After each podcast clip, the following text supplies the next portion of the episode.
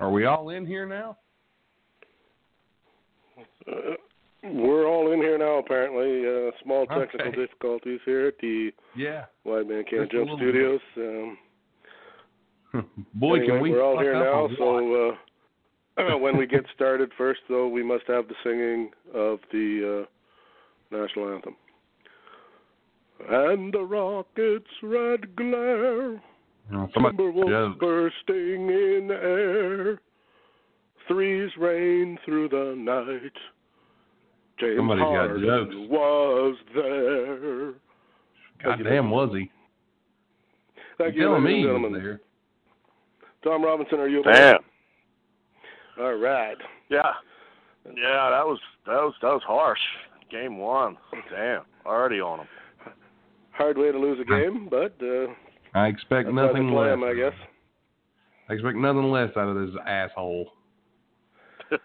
44 points. What do you do? What can one say about that? You know, actually, Houston didn't shoot well at all. Um, no, they didn't, percentage-wise. They Uh, really that didn't. That's the sad part. Like, uh, their three point Mind percentage was either pretty did- awful. The Timberwolves didn't really shoot all that well either, so a little The, slightly um, better, but but not much. Houston shot Houston shot twenty seven percent from three. Thank God for that bearded wonder, James Harden. That fucker. 21 points. He's special, but he turns into the he turns into the invisible man a lot. Let let the clock wind down. The big I wish- bright Yeah, lights it's in the only big city. it's it's I wish he would've one turned in- game. I wish he'd One turned game, invisible. three points, man. What's We that, should have this down now. It's it's uh, alphabetical or Nate, Tim, Tom. So what are we talking about? Everything. Everything, huh? Anything, Academy of Co- everything. the Academy of the Academy of Country Music Awards. No, John yeah, 'cause Cena I, and Nikki Bella. Christ. I'm about to say because I NBA totally watched, playoffs. I totally talked saw the or Nikki- watched Ac- Academy of Country Music Awards. I watched the shit out of that, you know. Yeah, I never saw that. And even if I'd have watched it, I probably wouldn't know three quarters of the names on there anymore. Neither did I. That's part of what I was going to rant about some point in this program. In what But sense? uh, in a negative sense, um, it was supposed to be a, a tribute to 25 years ago, which was 1993, which made me go, "What the fuck? That was 25 years ago." And Nate, how old were you then? Uh, 93, I've been three years old. Jesus fucking Christ. Ugh. but anyway, uh, I was just uh, dumbfounded at. Thank goodness um, I tuned in for the Reba, and I must give you credit. You called this Nate before on one of our shows. Reba came out in that signature red dress from the "Does He Love You," which she originally sung with Hattie Davis, the mother of the Lady Antebellum chick, whoever she is, and uh, a number one from '93, and a beautiful song. And she still fit the dress pretty good, and she's still attractive for God knows how old she is now. And she sung it this time with uh, Kelly Clark Bar. I mean Kelly Clarkson. Um, she gained weight over the years. That's a Bob Levy joke, actually. I stole, but um, Kelly Clarkson actually did it very good, did it justice, and it was uh, a nice way to save the show from these. There's one dude that's in country now that that like he wears the long white uh, uh, undershirt that's that's too long for him, like the brothers, but he's he's got tattoos and he's like a uh, a wigga, a wigga, um, as they say, and uh, it's really, I mean. Uh, George Jones is going to come back to life and just fucking run him over with a goddamn uh, what do you call it, a motorized lawnmower. It's fucking horrible. Oh, okay, Reba, for the record, Reba McEntire is 63 years old. She looked good 63 tonight, I'll tell you. Yeah, she's She, uh. She, she's holding up well. Yeah, I'm, I'm trying to nice avoid. uh I'm trying to give Nate some time to, to unwind because his game just barely got over, so I don't want to uh, I'm fine. kick him while he's Fine. down until he gets in a better mood. You're not kicking me while I'm down. I, I don't expect the Wolves to win the series. I'm- Like I said before, I'm proud that they made the playoffs. I'm proud that they're there. Um, and I'm happy that they're actually getting these guys some key playoff experience. I don't think we're going to win the I don't think we're going to win the championship this year. We lost by 3 to the best team in the league tonight. We had a chance to win it where we had a chance to tie it there at the end, you know. And we didn't play excellent. We didn't play great. Um, Houston shot poorly. Our defense was okay. It wasn't great. Chris Paul was a non-factor for the most part. Uh, Clint Capela took us to school in the first half, but we made adjustments, and Capela only had four points and two rebounds in the whole second half. He, he was a ghost in the second half. So your boy I is hurt. what is it? I said your boy is hurt. Who's hurt? Jimmy Butler? Well, yeah, he's got a his wrist is hurting. Like he's got a Yeah, sore they said, wrist. yeah, they said it's really bugging him quite a bit. So that's Yeah. part of the problem there. So Um, Wiggins played. Wiggins didn't play great. He had 18, but he still didn't play great. Jeff Teague looked great. Um, I was really disappointed in Towns and the the Wolves not taking advantage of mismatches underneath uh, when they had them. But I mean, it is what it is. Um, you got to give them. You got to kind of lay off too a bit. Not, not that you're laying on them heavy or anything. It's their first playoff game. That franchise. Yeah, that's first- a lot of pressure. That's a Like lot of Derrick shit Rose- to deal with, eh? Derrick Rose, Jamal Crawford, Jeff Teague, and Jimmy Butler are the only players on that team that have ever even smelled the playoffs. The rest And of these guys still no different when you're playing for another team. You got nothing there. You don't know what to expect. You know, it's it's just different. And- I, I don't know why it is, but it is. So And um, Derrick Rose, Derrick Rose looked good. and they played credit where fairly. credit's due. They they didn't get blown out. They played fairly They- well, to be honest. They I didn't. watch They didn't look it, like the Cleveland what I did watch- Cavaliers. They didn't look like the No, Cavs. that's true. They didn't look like them. They got Well, the spanked. Cavs didn't look the Cavs didn't look like the Cavs either. Um, you know, no, as uh, that's true. as you so graciously retweeted um, before tip off, just kind of thought about it. I've been thinking about these series uh, quite often until tip off yesterday, and I said, you know what? Let me tweet this so people can't fucking say I said it afterward. And uh, I said that Indiana just might be a pain in the ass to this Cavs team, and uh, I had a feeling that they uh they would take game one. I didn't really want to go out there because then I get a bunch of jabronis fucking uh, replying that I don't want to fucking educate. But sure enough, uh when I you know uh, that was carried by ABC, so I was chilling on the couch, and the Flyers game was on uh, regular TV on uh, ch- uh, CBS or NBC, one or the other.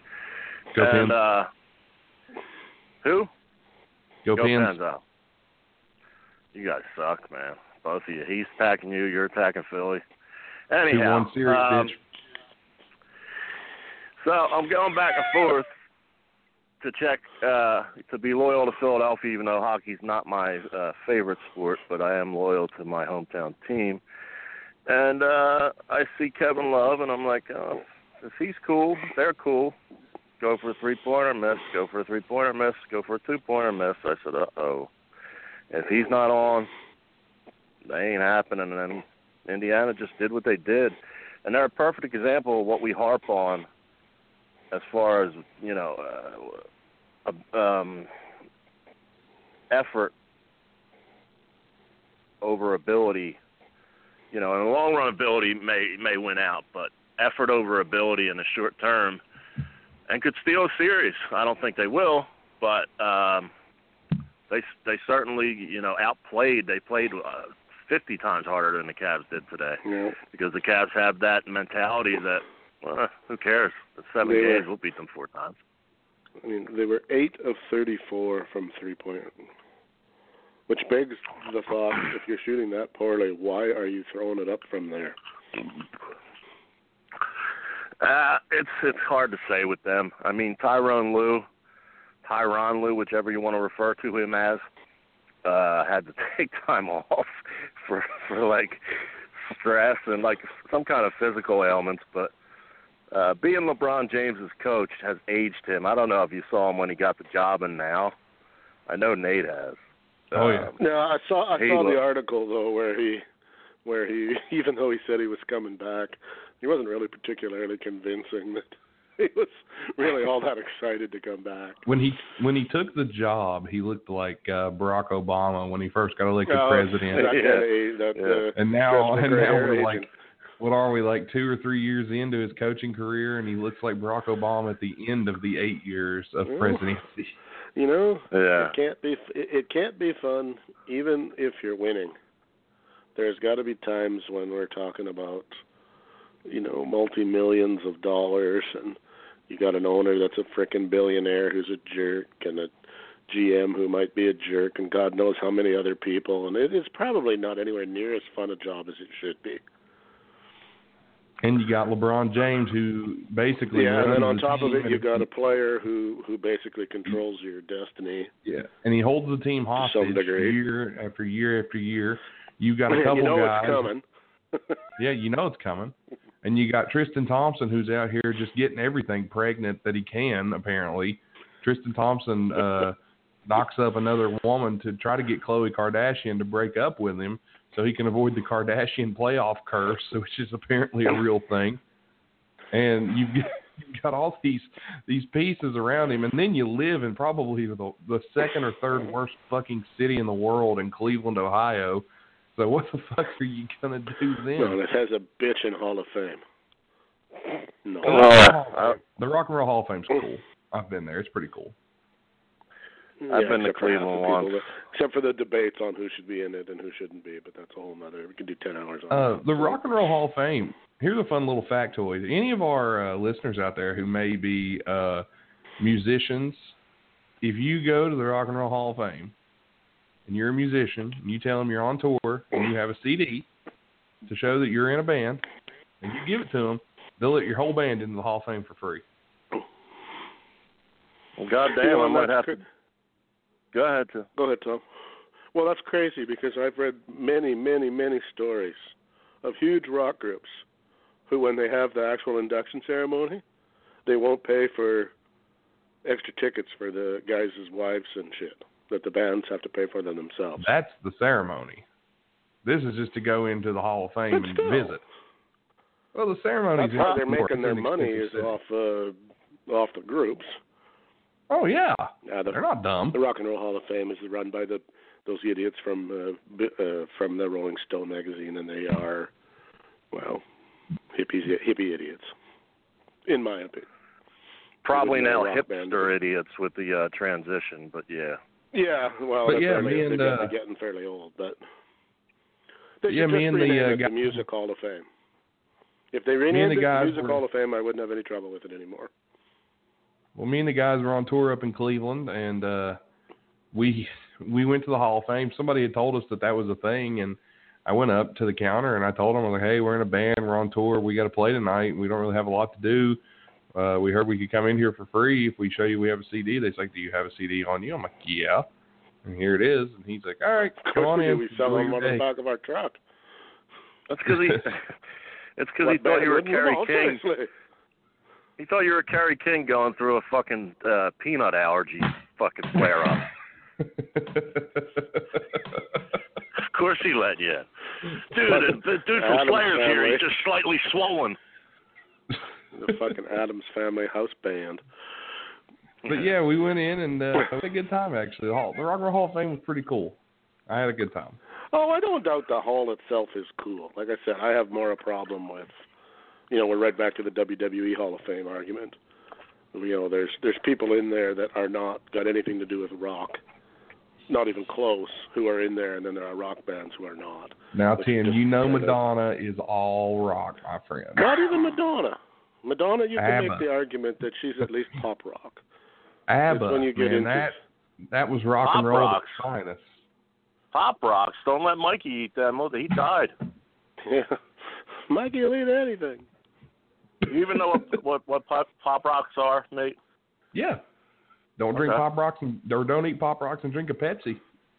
Yeah, you're no, you know what you're supposed. You know what you're supposed to do with them, boys.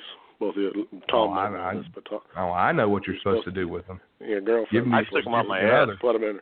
No, your girlfriend's supposed to take a good mouthful on 'em before she goes down on you. That's what you're supposed to do with pop rocks. Yeah, that's the old thing too. Yeah, I use them oh, as Oh, yeah, Benoit don't know if- Benoit I cannot brother. con- I cannot confirm that rumor. So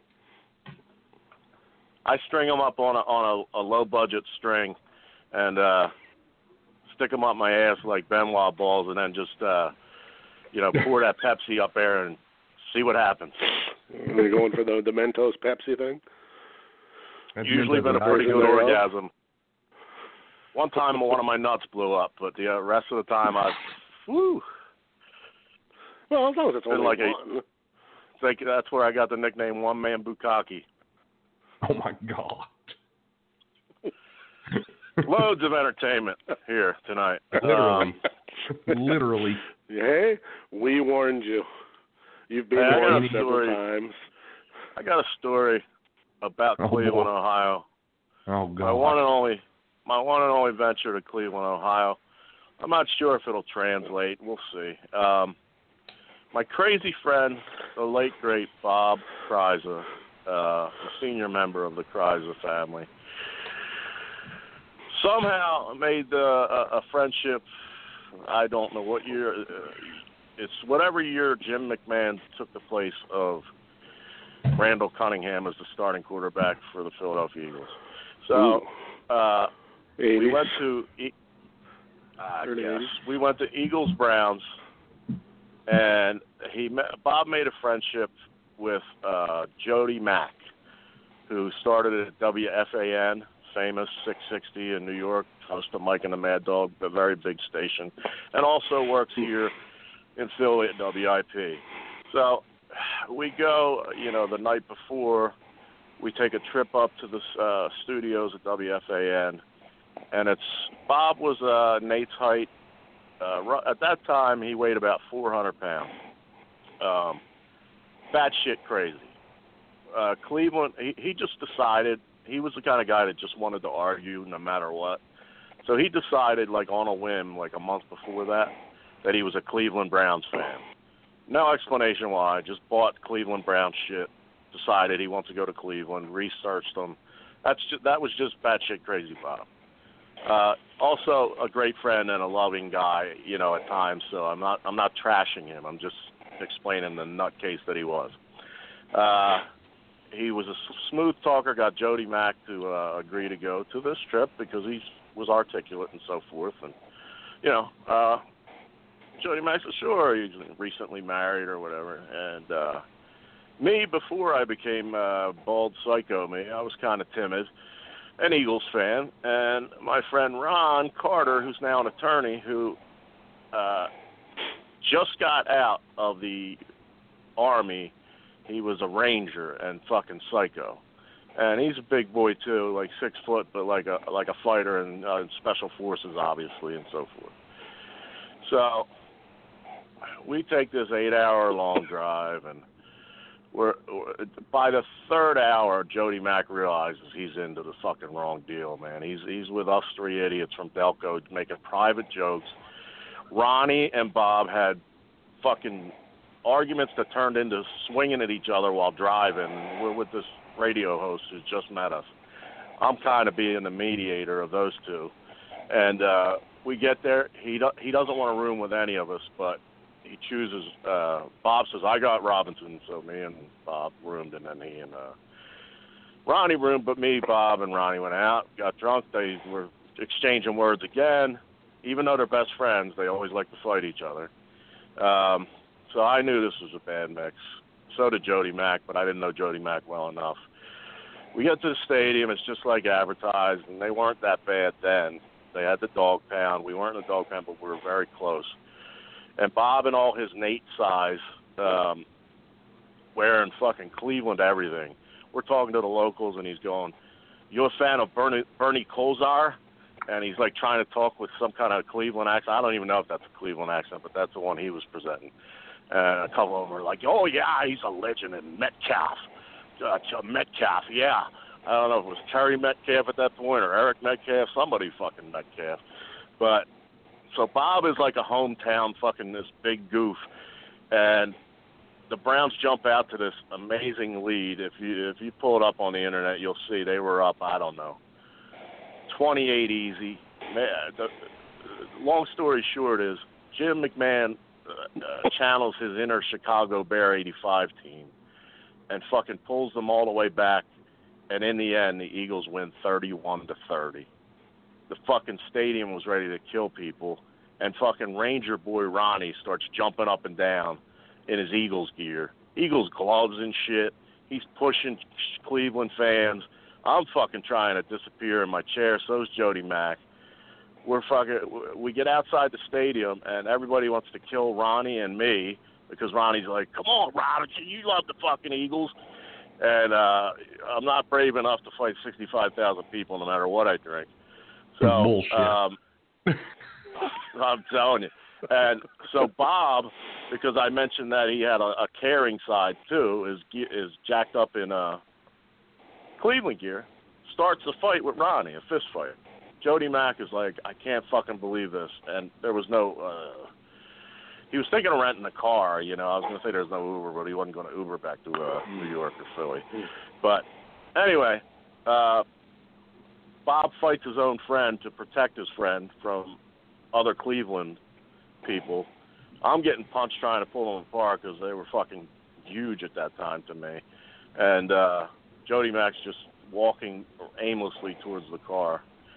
Um, the story would be much more exciting if uh, you knew who Jody Mack was. So those that know, um, he had a catchphrase that was uh, Joe on the air that callers would call in and say, "Jody Mack, do me a favor," and he'd be like, "What's that?" And they would say, "Get the Phillies five wins in a row," and he'd be like, "Done." That was his shtick. So, I guess the punchline of this fight was it it it, it stopped and started all the way to the parking garage, and we're on like the fifth, and it starts over again, even more brutal.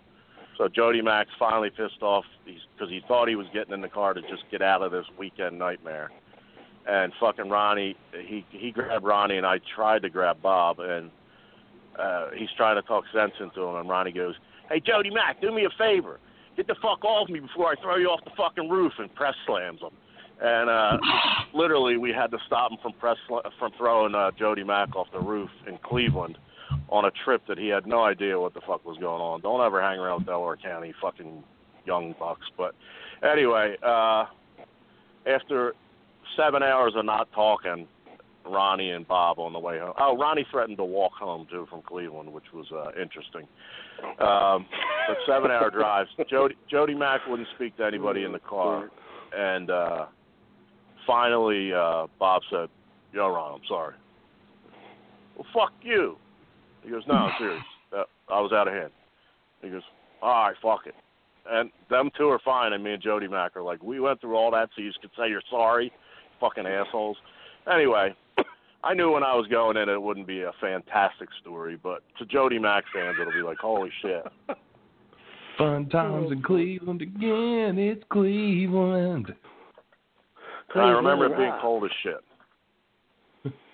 I'm trying to find this. uh I'm trying to find this game of which you speak. Also, in Um, 1990, Jim McMahon took over for Randall Cunningham in 1990 for a torn ACL. I know, but the uh, Cleveland Browns did not play the Philadelphia Eagles in 1990. So That'd I'm guessing he. I'm guessing you're speaking of the 1991 game. Eagles 32, Browns 30. Yeah, that was it. They won by a field goal, uh, last second field goal. Uh, you got, was like uh, you guys, you guys Go go ahead. One second. I'll be RB. BRB means I'll be at Arby's for him, not be right back.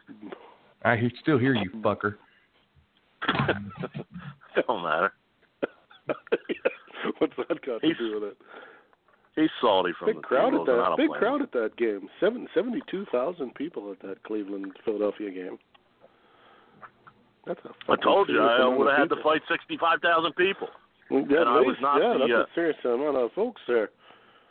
Well, you could have I taken was not the first burly maybe 30. TR shock that you know now. You might, you know, maybe took the first thirty, forty thousand, then you probably would have taken a break. But well, they restocked the for more snowballs and stuff. But that it sucks that that that that Jody Mack isn't nationwide, so you could appreciate the visual of my nutty friend Ronnie saying, "Do me a favor, get the fuck off well, me, I'm going to throw I, you yeah, off." I mean, I can appreciate the uh, the irony there of uh, that's the core word I'm looking for of these two idiots acting like jerk offs in front of someone who's slightly more important than them. And they were literally the two toughest people I knew in my neighborhood, so it was like really I mean, I I got beat up worse than those two just trying to break them up. It was like one of those chaotic scenes out of a fucking movie, a bad movie, a bad B movie. I know what what Nate is doing too. By the way, he just he's finally calmed not. down after the. He's just finally calmed down after the game. He's puking now. Nah, All the I went and got a junior roast beef. All the emotion came out, and he had to go puke quick I had to piss actually. as his beloved Wolves were exploding in Rockets red clay. Listen, if you'd have told me the Wolves were going to be close to the Rockets in game one, I would Well, I would have called you a liar. They they fucking stood beside him I during the tip assume- off. I assumed 15 points. That was my assumption. I said they'll lose by 15. I mean, not to Well, not they to they they covered they covered. Well, yeah, they only lost by three. They were they Jimmy had a chance to tie the game. I mean, not to turn on Good. Tom or anything, but you could cheer for the Flyers. And and and I'll throw myself under the bus. My Toronto Maple Leafs are getting fucking ass raped, so I can't talk Yeah, either. it is what it is. Yeah, Here's the thing. it's just the way it goes. It's only sports, man. Here's the thing. I we're gonna it, but- go we're gonna go so deep into this on on Wednesday. Like we are gonna dive so far into basketball. Like you if you thought that some of the other shows we've done were basketball heavy, this is the playoffs. Now, I've been watching games, I've been trying to keep up with as much as humanly possible. I'm watching highlights, keeping up with tweets, like um, we're gonna get basketball drunk on Wednesday. So, yeah, Well, I'll I'm tell thinking. you what. I'm even thinking no guest on Wednesday. That's where I'm at right now. I'll tell you what. Um, in every uh, series, every team seems to be playing a lot more guys. I guess to try to figure out what's their best rotation. yeah, Um, it, so it seems. I mean, I I was looking at uh, you know it's ten guys here, eleven guys here. Uh, they usually have it down to a science of eight or nine by the time they're in there, but you know. In the Sixers case, of course, the team that won by 27 points. I mean, of course, you uh, my Sixers won by 27 points. Yeah, but now Oh, now I gotta boy. fucking now I gotta defend Bryan Colangelo, who I'm not really a bit a big fan of either, just because the other morons are so fucking out of touch. Uh, by the way, by the way, at halftime tonight, they were talking about Kenny was going to unveil a new segment, Kenny Smith on uh, TNT at the half, and uh, they said, "Was that was that the whole new segment? Because he just did the same thing." And he goes, "No, no, no, that's not it yet. I'm working on getting it down. I have a process. You got to trust the process, guys. So look out, it's making its way up the ladder." Tony be in a wrote and dictionary should've fucking- year. Tony wrote and should have copy wrote that. If he Got a would, million he would've made retards. fucking killing. A million morons are fucking uh, chanting it when, uh, uh, again, the leading scorers were two Hawks that just came over within the last two months. J.J. Redick, who came over by being wooed by Colangelo in a fucking hotel room before We the could've used- season. We could have used him, you know, you bastards. I Uh, would. Uh, and and uh, who was the Ben Simmons? Obviously had a great game, but he was drafted by Colangelo, et cetera. There's uh, there's others. I, I mean, it's just silly to even talk about, but let them We'll dive chant it, fucking that. morons. We'll dive into that on Wednesday. I kind of want to save as much basketball talk for the Wednesday show as we can. So for uh, that's just for is that our okay with uh, you guys? Mexican for our Mexican fans, I'd just like to say confia en el proceso.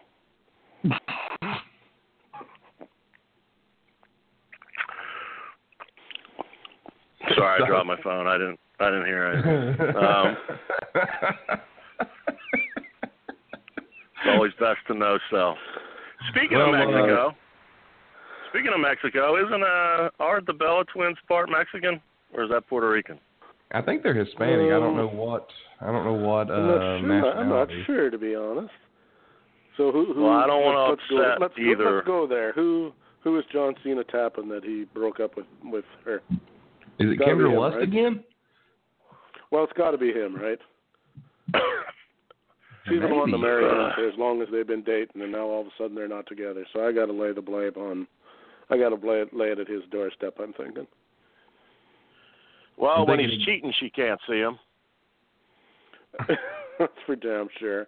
And he is a he is a known, uh, as as I as I like to say, a a uh, sampler of fine Cocksmith. ladies. Pussy Yeah, hound, if you want to go there. Yeah, he. I mean, he, hound. that's been his reputation. So Some people sample fine wine. Some people like to dabble in oil painting. Cena likes pussy. I mean, it is what it is. Oh, I'm not necessarily saying I blame him. He never should have agreed to marry her if that was the case. I'm starting to think that was a work. I'm starting to wonder too. He could have dated her and then been done with her, and that's fair game if you're going to go about it that way. But uh, let's see here. The Bellas are uh, part Mexican, part Italian. Yes, uh, I I figured it was Mexican, but I wasn't 100% sure. So, so Nikki gets proposed to at I don't know what WrestleMania. I don't know if it was two ago, three ago. Nate A year ago. Thirty. No. Yeah, it was thirty-three. Yeah, it was about a year And ago. uh, as an avid watcher of Total Divas and sometimes Total Bellas, I get some candid shots of almost, um, in my opinion, the, the the most beautiful women in the world have been in wrestling for about you know 15 years now. Because you get the workout and every day, and the fake boobs, and the perfect ass, and the flat lower stomach, which I often point out is an underrated body part, which leads to the golden trail of the JJ. And you know, if you have that big pitcher's mound uh, rolling into it, uh, you know the pussy ain't all that. But Todd, um, uh, it's all Tom kinds of. Tom It's Tom all lives kinda on schmack. the, uh, He's the mayor of the Lollipop Guild that leads down that golden trail. to the Golden Trail. Goddamn, goddamn right. You can't do 69 if there's a big belly slapping you in the side of the face. But anyway, I beg to differ, but either way. um, uh, oh, you made But- Tom Robinson giggle. How about that? um, Nikki and him, uh, he's been married before. It did not work out. He's been avid, uh, avid, uh, not avid, adamant about not having children. This is pure speculation because the news just broke. This is a hot take. So this is pure speculation. But uh, somebody had uh, written in a wrestling group that somewhat respectable that they had heard that he had financial problems, and there was that story that Ford is suing him because he sold a car that they gifted to him. I can't imagine that being the case, though. Um, and another pointed out that his salary for WWE, besides the outside shit and the merch and all that, is like ten million a year, and she spent ten million in one calendar year and so she's a spendaholic, which is not conducive to his lifestyle. So we will see what the truth really is eventually. But I know Dolph Ziggler's sitting there stretching right now because he had her free titty, and uh, you know he's he's ready and willing and able for rebound sex. I think that's why he stays single. And uh, he must be legit tough in Dolph Ziggler. I mean, he obviously was undefeated at Kent State and can wrestle, keeps himself in shape, etc. I guess he's somewhat of a shooter, and he must be because he and Becky Lynch attended the UFC last night, uh Saturday night. Is that last night? And he was he looked like I don't know one of those fucking guys I talked about at the YMCA, except 40 years younger he had like this uh he looked like the leader the lead singer from Loverboy in his prime with a sleeveless shirt and some kind of writing on it and around all those fighters, trainers, etc. I don't. Uh, he must be a badass to wear that in that environment because he looked like a Fruit Loop. oh shit. For those of you that don't know why I'm laughing, Tom alluded to on the Tim and Tom show the other day that uh these men at the Y just these old men go in there and just shower and they're just in there open up their balls. We're pretty convinced For that the, the YMCA is a front for pedophiles. Fucking killed me. And then the part that really got me was when he said John Bon Jovi just wrote all of his songs about working at the Y. well, and then we, Blaze and of we sang a few of glory. his. I'll be there for you. we, we it was, it was I'll be there for you. Was the yeah. Shot down in a fa- shot down in a dirty shower. I want of to glory hole. you down Oh, there's- while I wash Well, first my I think what didn't we go to that was the album title was Slippery When Wet. Slippery When Wet. Uh, That's true. Yeah, and then we went to You Give Love a Bad Name and Bad Medicine, and then Tom came with the with the kicker with uh, uh, I'll Be There for You. Anybody forget- doubts? Anybody doubts that? There's a Y all over our listening audience. I'm sure. I don't know if they're in foreign countries or not, but go to the YMCA we don't have if them. you have we don't one. have them up here. Well, I'll tell you Okay. this: if you go to the Y and you see anybody in there for hours soaping their nuts, you should do what Bon Jovi says: run away. Run, run, run, run away. Yeah, but he Yeah. But who says you can't come home?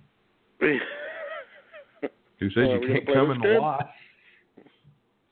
Yeah. Who says you can't come down the drain? That disgusting old man semen. Boy, it's gonna I get go- I raunchy go- tonight.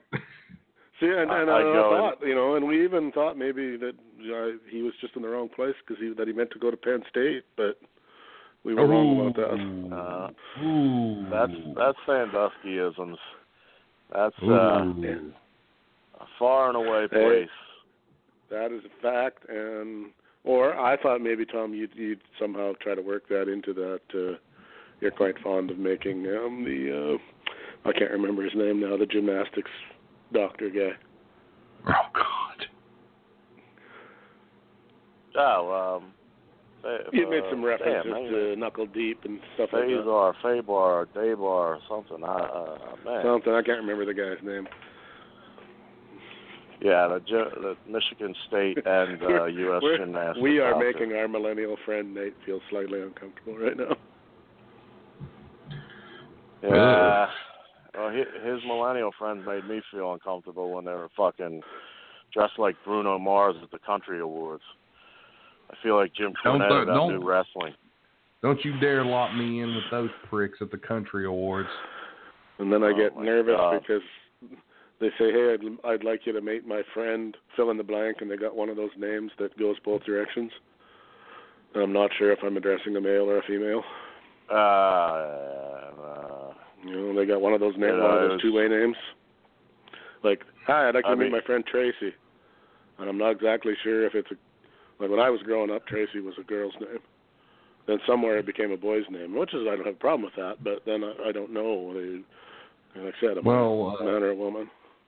Don't forget nowadays that you've got a lot of the singers that have the uh, the two the two first names as a whole name. You know, Luke Bryan, Brantley Gilbert, guys like that. Two first names. Yeah, basically. Yeah. Yeah, kind of like the, Uh. when the fad was to only have one name, but that's never really caught on in country.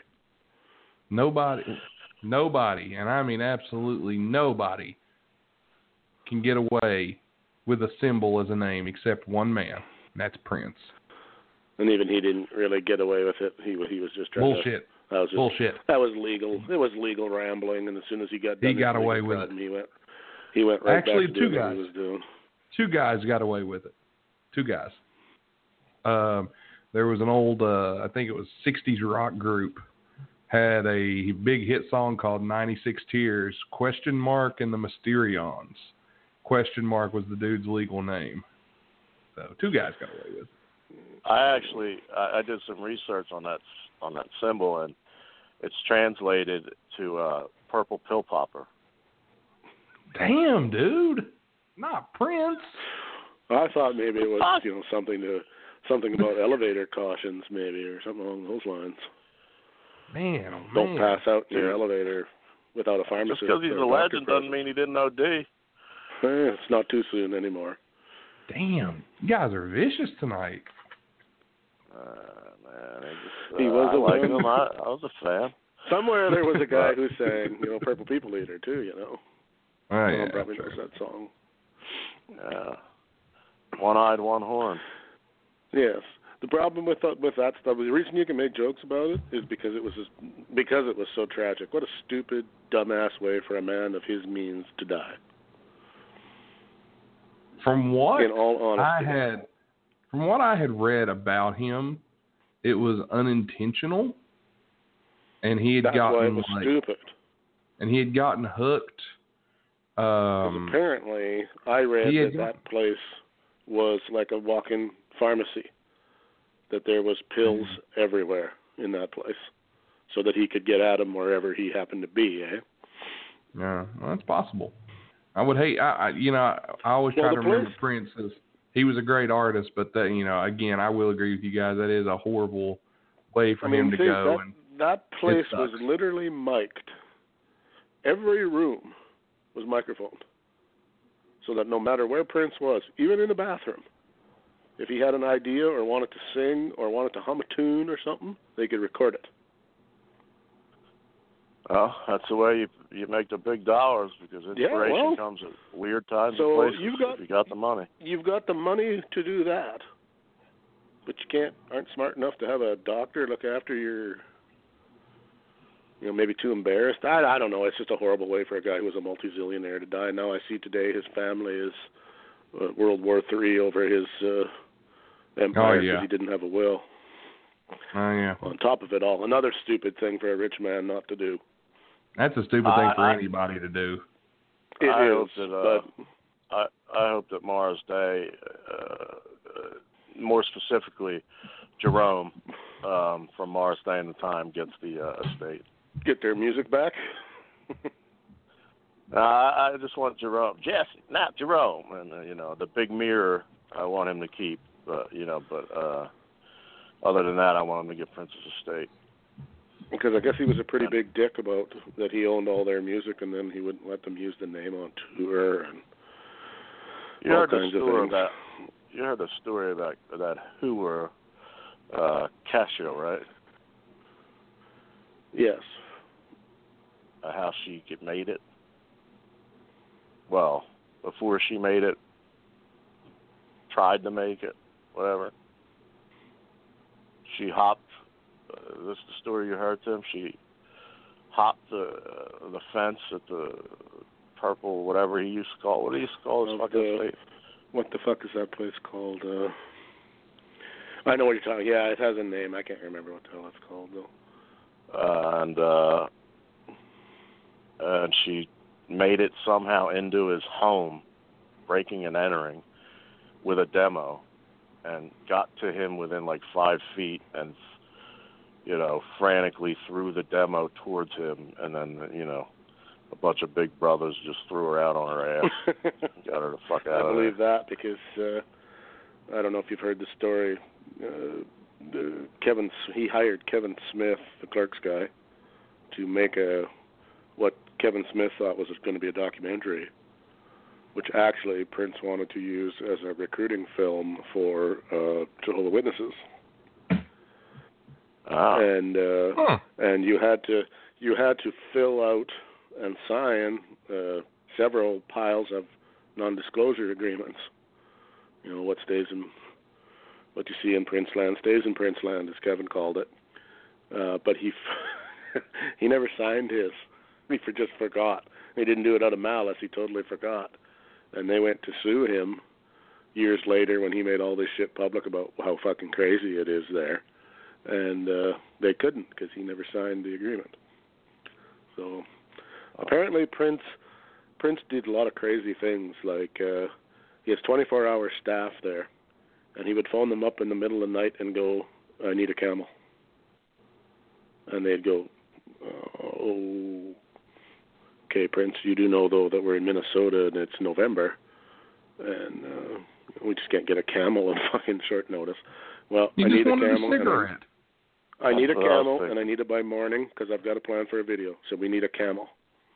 And I guess he had enough money and was so used to not being ever told no that he just he was living like as Kevin puts it, he was living in Prince Land. And maybe that's the thing with the drugs and all that. Maybe he was just so zoned out that he just really didn't know. Maybe. Very similar. Very similar, although crazy different thing. artists.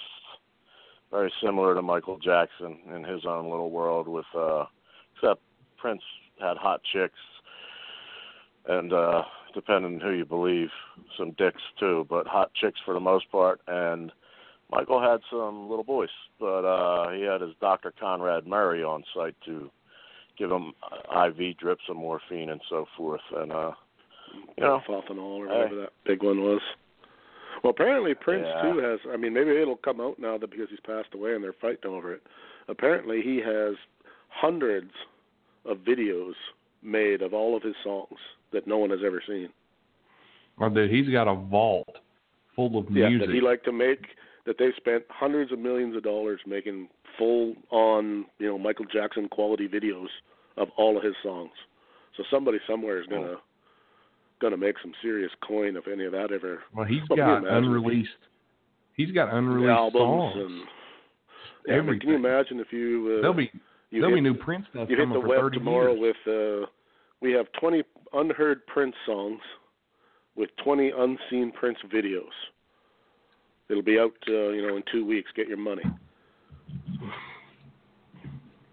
Somebody's gonna make some money on it. Oh god, yeah, somebody's going to make a killing. Christ his his catalog went through the roof when he died. Yeah, it always does when I those mean, artists die. And they usually do, but it's always good so maybe we need to fake Yeah. Tom Robinson's death. I don't know if you have to fake it. no, stop it. I feel like uh, but uh, I feel like I changing feel like not Robin Williamsing myself.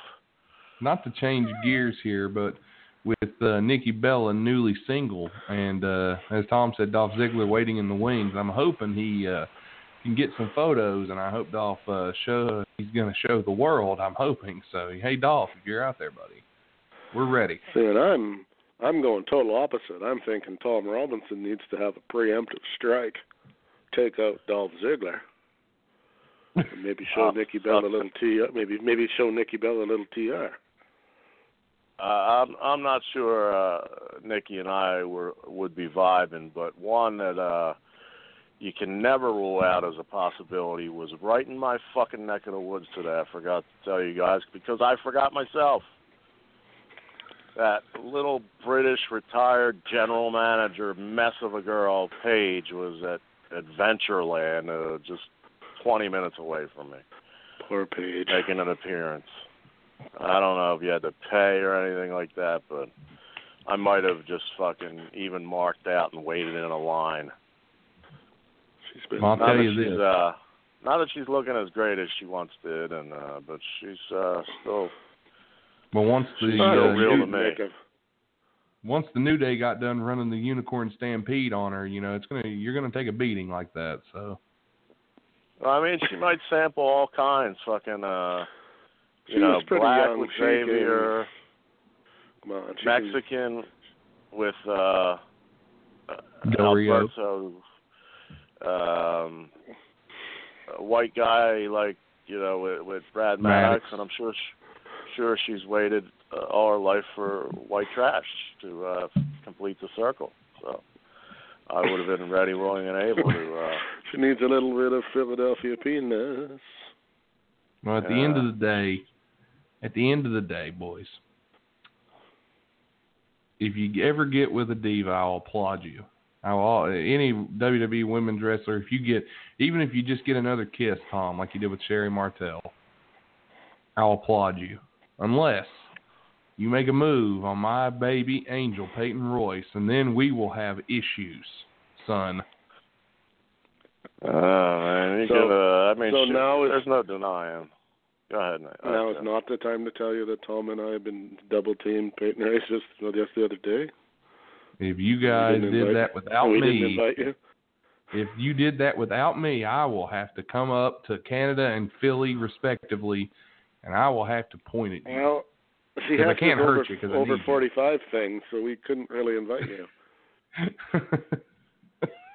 Over. Uh, she's definitely. I mean, uh, you know, I'm not going to disagree. She's definitely fucking smoking hot, and uh I don't know. I shouldn't say this because I have some friends. I have like maybe two friends left from all the shit I do say, but uh I get the impression from And they're some both on tweets. here. Yeah, exactly. I get the impression from some tweets by uh, WWE personnel that were based in Orlando that the two little Aussies might have uh, enjoyed their time away from the developmental center or whatever it's called. Uh, the what do you call that fucking place? Performance center. You know, We're doing some training, training with the trainers. Maybe that's all I'm saying. I'm not Any way to get to the girl. main roster is the way I look at it. Hey, if that's what it takes. Wouldn't be the first one, won't be the last one, I'm sure. How about this?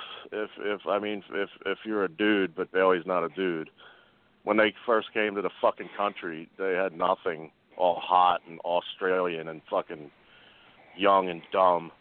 They had to sleep on her floor for like three weeks. Imagine if uh, Bayley's like you and like me or Tim, and uh yeah, I'm a developmental. You can crash on my floor. Oh, oh boy. I'd get up with that piss hard on and say, "Fuck the bathroom. I can last longer." They're Australian. They don't know nothing about me too. Jesus. Well, they Bad would think rape it was, 'em. you know, in a good way, you know, me too, right? I want that. Yeah. Toby Keith has a number one hit with that song. For Christ's sake. I'm just busting your ball. He's got a hit But ball I mean, uh, that's busting your balls. That wouldn't surprise me either. That's true. I was gonna say also, in case you guys didn't know, the uh, the general or the drill sergeant from uh, Full Metal Jacket passed away today. yeah, he did. Pile. Are you eating on my obstacle course, Private Pile? What was he called? Gunny. Yeah. It was uh, R. Lee uh, uh, Emery. Ermey. Erme. He was a good. He was a good dude. I like that fucking movie. I particularly liked him in that uh, Full Metal Jacket. Well, if I'm not mistaken, he was a guy that uh, he was actually a drill sergeant that they hired to bring in and to make it to try to teach the guy how to do it. And he did so good at it that they just put him in the movie and said, to hell it." with it. Yeah, and he was uh, what do they call that? Typecast. The rest of his career as that Yeah. type of guy, but in in fucking comedies, and he pulled that shit off too. He was funny Yeah. as shit and a lot of stuff. He was good. He was on some kind of uh, like reality sort of fucking show of some sort, but like you know with trucks or some fucking shit like that. The real world. The real world. I'd love to see him on the I, real lo- I love New York. Was it? No. Rock of Love with Bret Michaels, right? That was it. Yeah. Speak, speak, speaking of trucks, that's an unintentional segue to uh, maybe your psychic ability. I, I just happened for, I don't even know what got me there. Something I was looking at uh, intentionally on YouTube, and then on the side it says Madusa versus Mang. Uh, era I totally forgot, where Madusa was complaining about women being a you know objectified in the storyline i guess. I don't know if it was real back then ninety five ish and she had the most giant fake titties ever. They had to be e cups and she i saw her in her debut not debut but early years. And she was fucking two goddamn uh sunny side up eggs and that's it so that skin had to be stretched like goddamn like a workout band. And those things were fucking hum- humongous and as now she's all uh, you know, married to a man who's uh not home much. That they both admitted on something WWE Network. Like Table he's home three? like four times. He's home four times a year from his military commitments. And she's a little friendly when girls are scantily clad on every Insta- Instagram account that I follow. It's like Madusa Rocks loves this. He might be liking liking them women a lot these days. I don't know. Uh, she likes to eat the taco. Uh, this, you know, this is just three guys talking, you know. But uh, well, just throw it. There's nothing wrong with that. If that, well, except I guess maybe that she's married, but you want to wha- overlook whatever that. the case may be, I, I I wish she didn't decide unless there's some kind of hidden story of like Angelina Jolie breast cancer removal or some shit. Then I'll take back everything I say because I would never make fun of that. But if she just took out those fucking fantastic giant melons just to look like a fucking dude, I want to fucking nah. Oh, It's man. frustrating. One, mm, yeah, okay. I, yeah, I forget that you have that great love of the big titties. Um, what makes you say that? How can I, how can I forget? You mean? yeah, When that's all really. he talks about. when all that's all he talks about most of the time. You talk. You call Well- Tom during the day. It's like, hey Tom, what's up, buddy? Nothing. Sitting here thinking Titties. about titties. You know. Titties. Yeah. Yeah, I just need uh, need a girl to keep them in her fucking chest. Not take I'm them at the work fuck out thinking till I'm done about with them. titties. Yeah. I uh, Took my I, mom to I, I went out with this Thinking about titties. I went out with this girl. Uh, uh, she shall remain nameless, but um, she was uh, a little chunky for me, and uh, pretty face, uh, but perfect big boobs. And it wasn't due to the being chunky; it was just she was blessed with big boobs. But uh, you know, I don't know. I don't want to say nothing about Italian people, but a little hairy down there. I was a little scared to go downstairs, and uh, a little, you know, re- you reach, you, you know, you go beyond the beyond the belly button level just in passing. You might have a uh, coincidental odor that I don't want my hand or my penis touching. So I was, uh, I was, uh, you know, kind of ma- making out and you know, uh, and, and uh, this this is fairly recent. It was like when I was about 45, and just the whole concept of making out is so fucking stupid when you're old. It's like so creepy. But I'm making out, and I'm fucking licking her ears and shit like you do when you're 17. It's so stupid. But anyway, um, so I, my mind's flowing, and then I go to them big whoppers, put my mouth on them, and that's why that's why I can't stand when I that that that black chick I told you about with the with the great tits pulled me up and said, "What you want, milk?" Because yeah, I do maybe. Um, Maybe it's So- what I need. Or was missing. I'm so yeah. So you know, uh, a, a, a correction for me personally for ED is just give me a couple minutes with your big nice tits and shut the fuck up.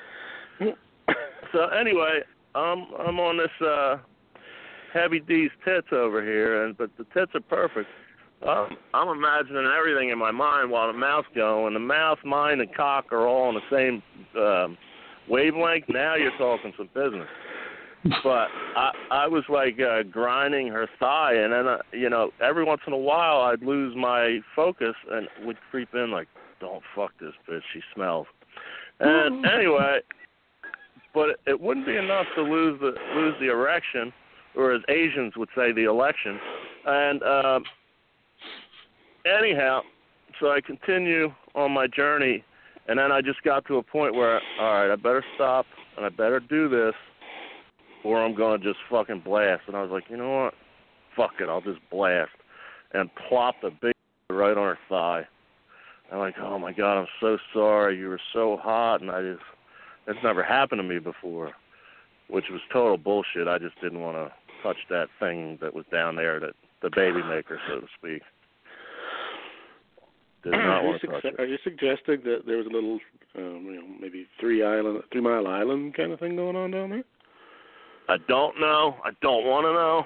And uh you know that's why I, I try to I try to stick with uh you know not that I'm not that I'm very uh I mean uh if I look in the Well, mirror the same you thing could be said. You, a woman should do a guy a favor, and and if you are a just as a as a man should do for a woman, if you're a bigger fella, and you know the weather, you've been doing something all day, probably ought to Wash that ass. a shower. Yeah, you probably ought to think about having a shower before you uh, expect somebody to go exploring. So Wash that Especially if you ass. require, it's all the especially if you uh, it's all the require oregano. Some, uh, you know, if you need the uh, the hedge needs to be trimmed, so to speak. Yeah, you- it's like uh that's dangerous stuff, man. That's Yeah, Mm. seventies bush. I, I I assume we're talking. Uh, just you know, but you know, Italian people, man. They, they, she might have shaved that just- morning, and it was They are hairier, back. but but knowing, I mean, this is not a secret to anyone. Certainly not to Italian people. So, you know, uh, perhaps, you know, uh, let me throw a few words out there that can maybe help you out. Uh, Gillette, uh, Yeah. Schick, uh, What are you bringing up Penn and Teller for? Anyway, sorry. Remington Steele, Lexington Steele. Toro no eater. lawnmowers, God, TR of all names. Husqvarna. uh, where else can you get such great entertainment here on? But wide men can't jump. I mean, good I lord. mean, somebody's This is got to make a, a a personal clippers. There must be such a thing for ladies. This is supposed to be a weekend wrap up. I mean, we talked about what maybe two games, No, it's not supposed to be a Uh, weekend wrap up. a week wrap up, about- a weekly roundtable. Kind of like. Uh, I think we probably need to rename that to the weekly triangle table Yeah, yeah, yeah. or something But, like uh, that. The irregular polygon table. But yeah, I mean, were there any other games the that pop off? of the table. Any other games that pop off uh, as a, as a good game? Uh, I guess the uh, Pelicans, and Celtics- Trailblazers, the Celtics game was really good. Celtics, I thought you guys Bucks. didn't want to talk about basketball, so you could talk about it on Wednesday, you fucks. Well, we don't want to detail it, but we could at least touch on it for those Celtics that, that won. do listen for that. Looked like they were good. Um, Yeah, the uh, Blazers Pelicans game was really good. The uh, Celtics um, Bucks game was very entertaining. Um, that was re- the the Raptors Okay, Wizards see. game was good too. okay, see, Utah uh, Utah kept it close. yeah, Paul George apparently decided to say, uh, okay, it's playoff time. I can score a little bit. Yeah, but we'll dive really deep into that on Wednesday again. So, uh, one thing I did, we, we, you know what, we've went an hour and we've barely even discussed anything related to pro wrestling, and that's odd. I was going to say, I know what we can talk about, too. Tomorrow is What's the that? brand shuffle. Tomorrow's It the is. brand shuffle, right? So who's it is. who do you think's shuffling? Who do you think's not shuffling? Uh, why might they shuffle? You know, I, I can think of one. I, can think of one off the top of my head. They need to shuffle. They need to move Becky Lynch off of SmackDown, I believe. see Uh, and th- and then they I can believe move uh, Asuka over to from Raw to SmackDown, and she are you pulling and then they can let kit? her win. No, And they can let her sorry, I bumped into the table. No drunk. fucking uh, coinciding with the debut of Rampage, fucking George the Gorilla over there just knocked down a whole fucking china closet with his big ass. Get it right, sir. That There's would be a visual, ladies great bait. gentlemen, a gigantic naked Nate Bush's ass smashing into credenza. You want to talk about untamed, but uh, but I think Um, uh, I think Rusev is going to Raw.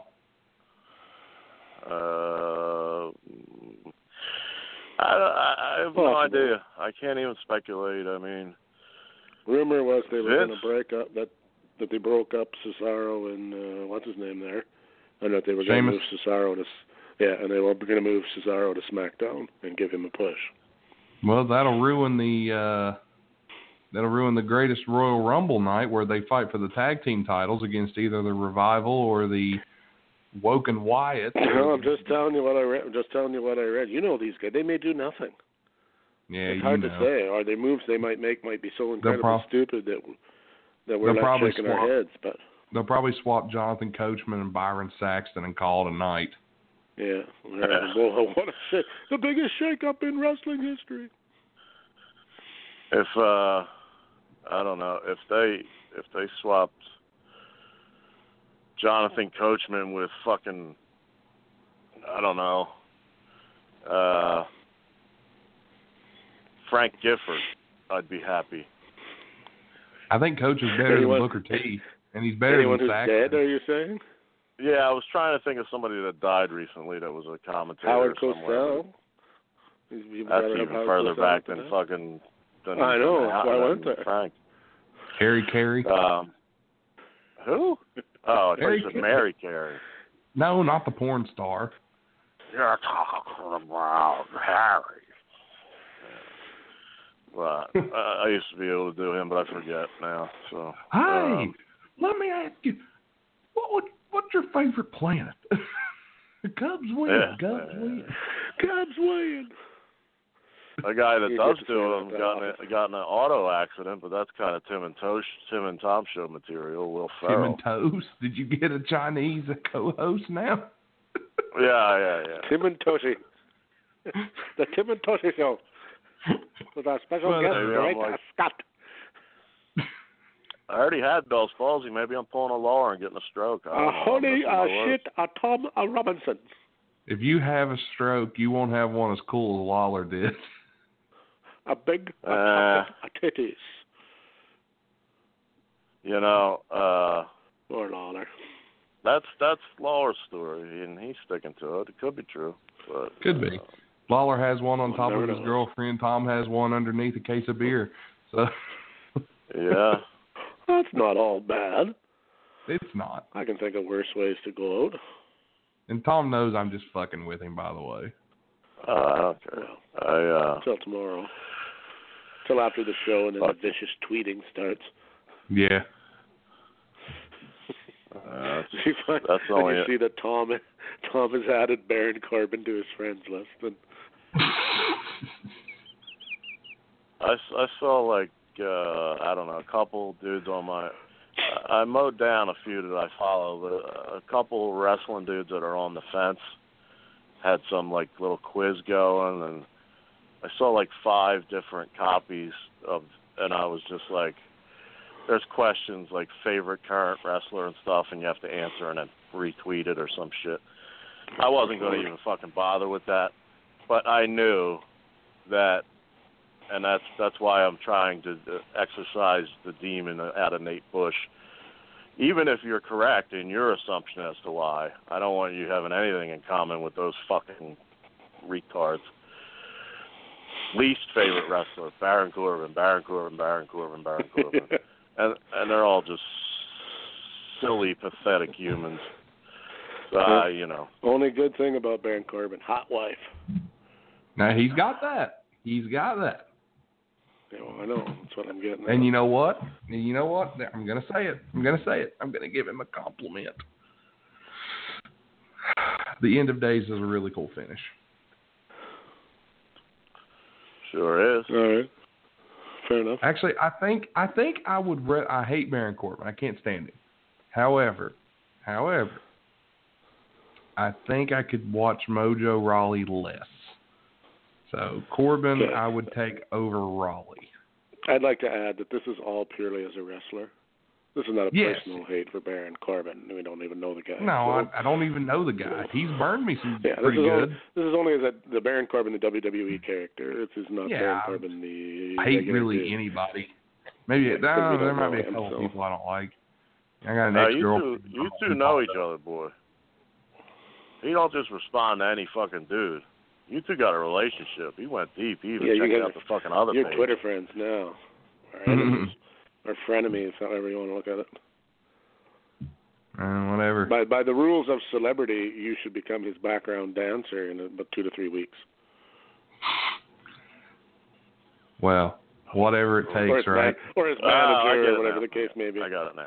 I You know, it you know, they always isn't that always happening in the Beyonce is stealing Rihanna's dancers and blah blah Well- blah blah blah, and then when the big award show comes and they all make friends and Well, you know what? I know Tom doesn't like to do these things, but I think I'm gonna I'm gonna throw this one out there. Why don't you guys think on this? Okay. I, I wanted to kind of surprise you. This is the, the the round table, and I know it's a it's a thing the marks do. Well, newsflash, I'm a mark. Kill me. I don't care. Okay.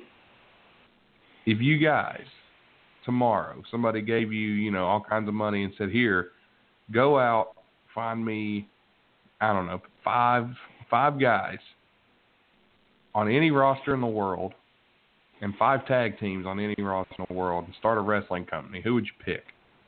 Who would you go at? God. okay, I got TR just- questions. Yes. Um, do I ha- do I have television? Let's just say I'm not going to say you're trying to compete with WWE. Okay, It it, matters because if you don't have TV, you, that's a totally different thing. Okay. Make it to the Well- point where you like the show. Okay, well first It I would be guys off. that would I you tune in. I hire TR Shock. That's my first move. Make him my heavyweight champion of the world. I give him Kenny Bolin Oh. for a manager, oh God. and I hire Vince Russo as my booker with Jim. Cornette. I'm being a dick. I'm being a dick. I don't fucking know. Why don't you hire Ed Ferrara while you're on top of it? Uh, I don't know. I mean, uh, do you even need a booker these days? It's a it's a writer. Uh, You need you actually Now? basically need one, maybe two writers, because you shouldn't have just one, or that that that doesn't work. Um, why you need a baby face and a you need a baby face and a heel to start with. Why did you Good go one. there?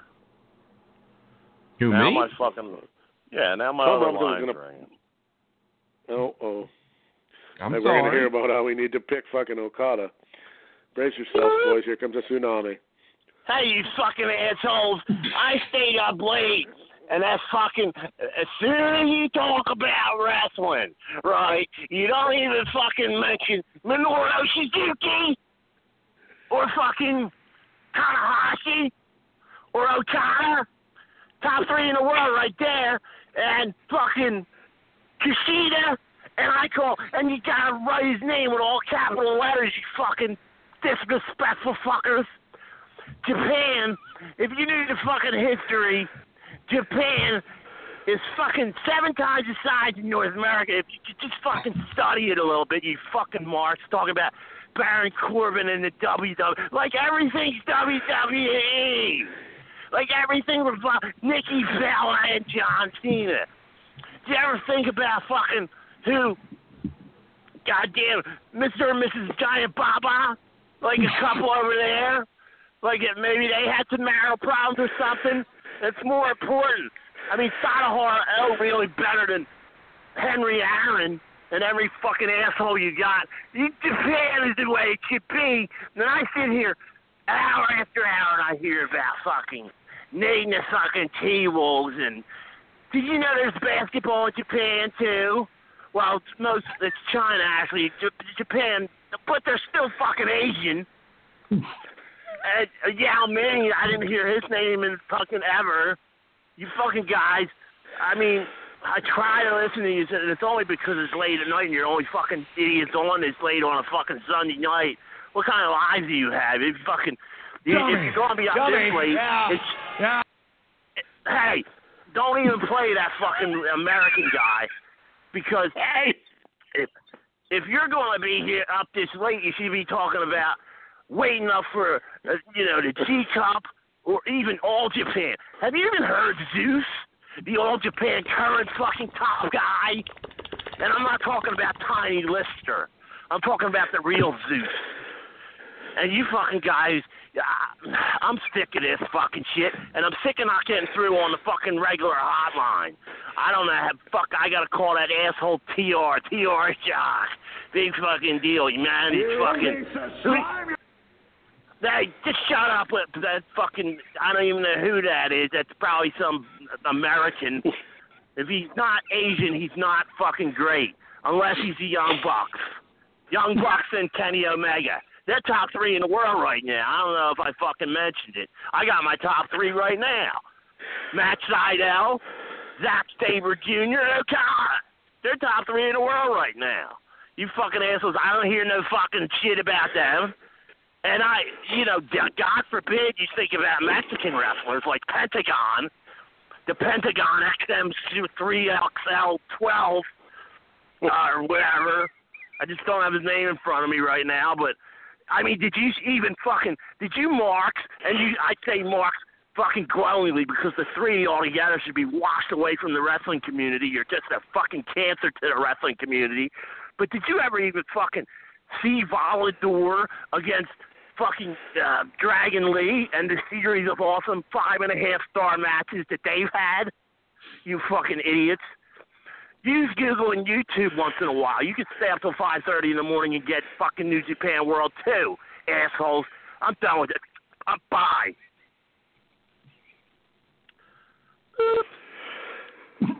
Let me guess. Take It it. was uh, slightly less great, Scott. Somebody that did that started a fucking top five maybe or so whatever Nate Nate's premise was. You really got to stop giving out your number to strange men, Tom. Uh, you mean him with the Y? I, I don't know what the fuck happened, but I I don't Scott understand why he can't get through the regular line like everybody else. All I hear is loud shit on the other end waiting to get Oh, clicked wow. back over. I, I, wish we know. could get like uh, I wish we could get uh, some kind of timing down where Scott shows up, and then T Arnak shows up at the same time. Uh, I that that would be some know, listeners. Yeah, I don't think it's possible, but uh, boy, talk about listeners. I uh, I've yet to hear Scott's uh, bit, you know uh, bit. I should I shouldn't Well, say it. I mean uh, Scott's uh, the call. Asians, apparently Chinese Well- and Japanese are the same thing. They're just Asians. Uh, Well, uh, he has if- uh, if- 17 guys in his top three. I'll be honest. I haven't really been able to watch the uh, the board. If he calls, I will go ahead and uh, I will let you guys know if I see it coming from a Japanese number or something. I'll keep an eye on it. Yeah, what, ex- Uh, what exactly constitutes a Japanese number? Bunch of, Uh, bunch comes of from shit you can't read. It comes from a, a one two three area code, so I'll keep an eye on it. Uh, yeah, just uh, yeah, that's it. wow. Probably just uh, you know, like a regular number. Well, he's a very. you get a Uh. I mean, I got to give him credit. Uh, he he he knows about uh, some guy named Okada. Quite a bit about him. He does know Yeah, about it's big- Okada. Big fan of uh, uh, Kenny Omega and uh, the Young Bucks, I believe. If I got that all straight. I mean, every And- every twenty every twenty eight year old on the internet is, except for me. and uh, he seems to have an extreme hatred of the three of us for some reason. Yeah, seems to. Uh, something That's about common. marks. I don't know. that's, that's pretty common nowadays. Yeah, well, you know, That's how we get our we, listeners. we we we we did some. Uh, we should probably count you in on that, Tom, because you weren't there for that conversation. Uh, our uh, executive uh, marketing team went over the uh, numbers today, and uh, we've kind of discovered that uh, you got to get more angry, man. Uh, When you were sure when you were to- not trust well when you were not trusting the process, hardcore, numbers way up. Tom Robinson, maybe on board with the process a little bit, or at least liking the Sixers. Numbers down. I wouldn't say Uh, numbers down. Well, they're down slightly. So we're wondering, you know, if we just need to, if perhaps uh, Tom Robinson needs to be angry. Tom Robinson. Maybe maybe numbers just went way up when I pissed the entire uh Eskin fan base off. yeah, we don't know. If I mean, the jury is still out on a few things, but it it does appear that your love hate relationship with the Sixers does kind of push the numbers up and down slightly. Well, I mean, I could have almost possibly went there, but it's all love now. But uh, at one point, Marco Belinelli, I don't think I addressed this on air uh, because I didn't have time. He put trusted the fuck in the process. Um, but you know, obviously, said hashtag trust the process and something else. It was during this uh, win streak, and I, in his comments, I didn't bash him or nothing. I said, uh, I just answered honestly, like the process had nothing to do with you being here. You're a Colangelo guy, and I'm glad you're here. I, I ended it with like a compliment, some some way. But anyway, the next day I, I went to uh, look at his page to see if there was any response because I was surprised I didn't get attacked by at least the fans, you know. And uh, it said uh, you have been blocked from viewing this page. So I was ready to uh, write off Marco and point out how weak defensively he is, even though he's been incredible offensively. But I'm not gonna I'm not gonna bring up that he single-handedly defensively let LeBron James and the Cleveland Cavs back in that game because they kept running the same play with Jeff Green and a screen and a switch. But I guess I just brought it up. But uh, did you the mean, next did day, you mean to sound Italian when you said that? uh, no, not just now. Maybe maybe I'm going back in with Jeff Italian. Green and the screen, it with the screen, the screen and the switch, and maybe it's a rubbing the fucking off. I don't know. Um, but uh, the next Wow. day after that, I saw that he was on my timeline on Twitter or whatever you call it on Twitter, my feed, which means he unblocked me, and he had a new slogan, which is a Colangelo slash marketing team slogan called "Here They Come," and it's after you after you write the hashtag, a Sixers logo comes up because they want, like I want, for that stupid fucking failure of a fucking idiot to not get any credit. And the real players that are here now are the ones that deserve it. Well, hope hopefully So, they so they that's win that. So I around like or- Ballin. Long-winded, long-winded story. I like Belinelli, so I can't, I can't be, uh, I can't be hating on the Sixers, even though it's entertaining. No, I don't want you to hate on the Sixers. I hope they do well. I hope they go at least you know a round or two anyway, for sure. And then maybe then the city will forget about that trust the process shit. Period, because it's cause it's fucking dumb anyway. Even if you do trust the process, it's still stupid. Sounds like some kind of fucking high school slogan for biology class. It's just, I mean, it's it's very millennial oriented. It's fucking. Oh, no, if you true. look at maybe that's why if I you don't look like at- it. The millennials with the participation trophies, that's where it all started. It's like it doesn't matter if we lose for three seasons if in the long run We don't even call it losing. We all participated.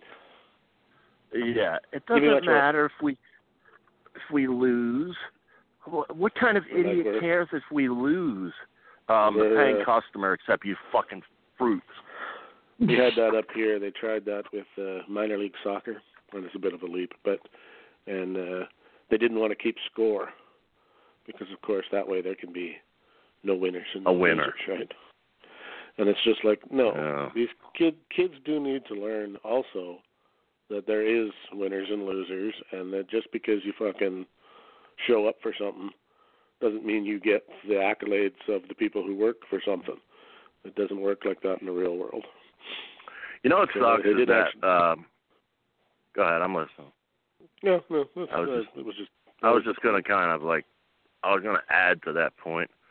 Uh, it it. would be much more lucrative for us. Um, we could do it naturally, and Nate Nate's kind of an old soul. I mean, we could do it. I'm sorry, I said that the wrong way. It would be unnatural, but we could make like 50 times the money that we're making now if we just thought like millennials, even if we didn't, if we acted like we did there's way more money if if I came on and said trust the process, let's lose on purpose, And I don't care about the ten other players that are scoring 20 a game now that that uh, what's his name brought in. I care about the four that remain from the Hinkie regime that he can't even name two of them. And uh see, here I go again. I'm not even giving a good example of faking. I'm, I'm still fucking bitter about it. But I mean, if we came on and said, uh, "Get a participation," participation. What the fuck is wrong with me? Partic- I'm Waller. I'm fucking. I'm stroking out right now. house.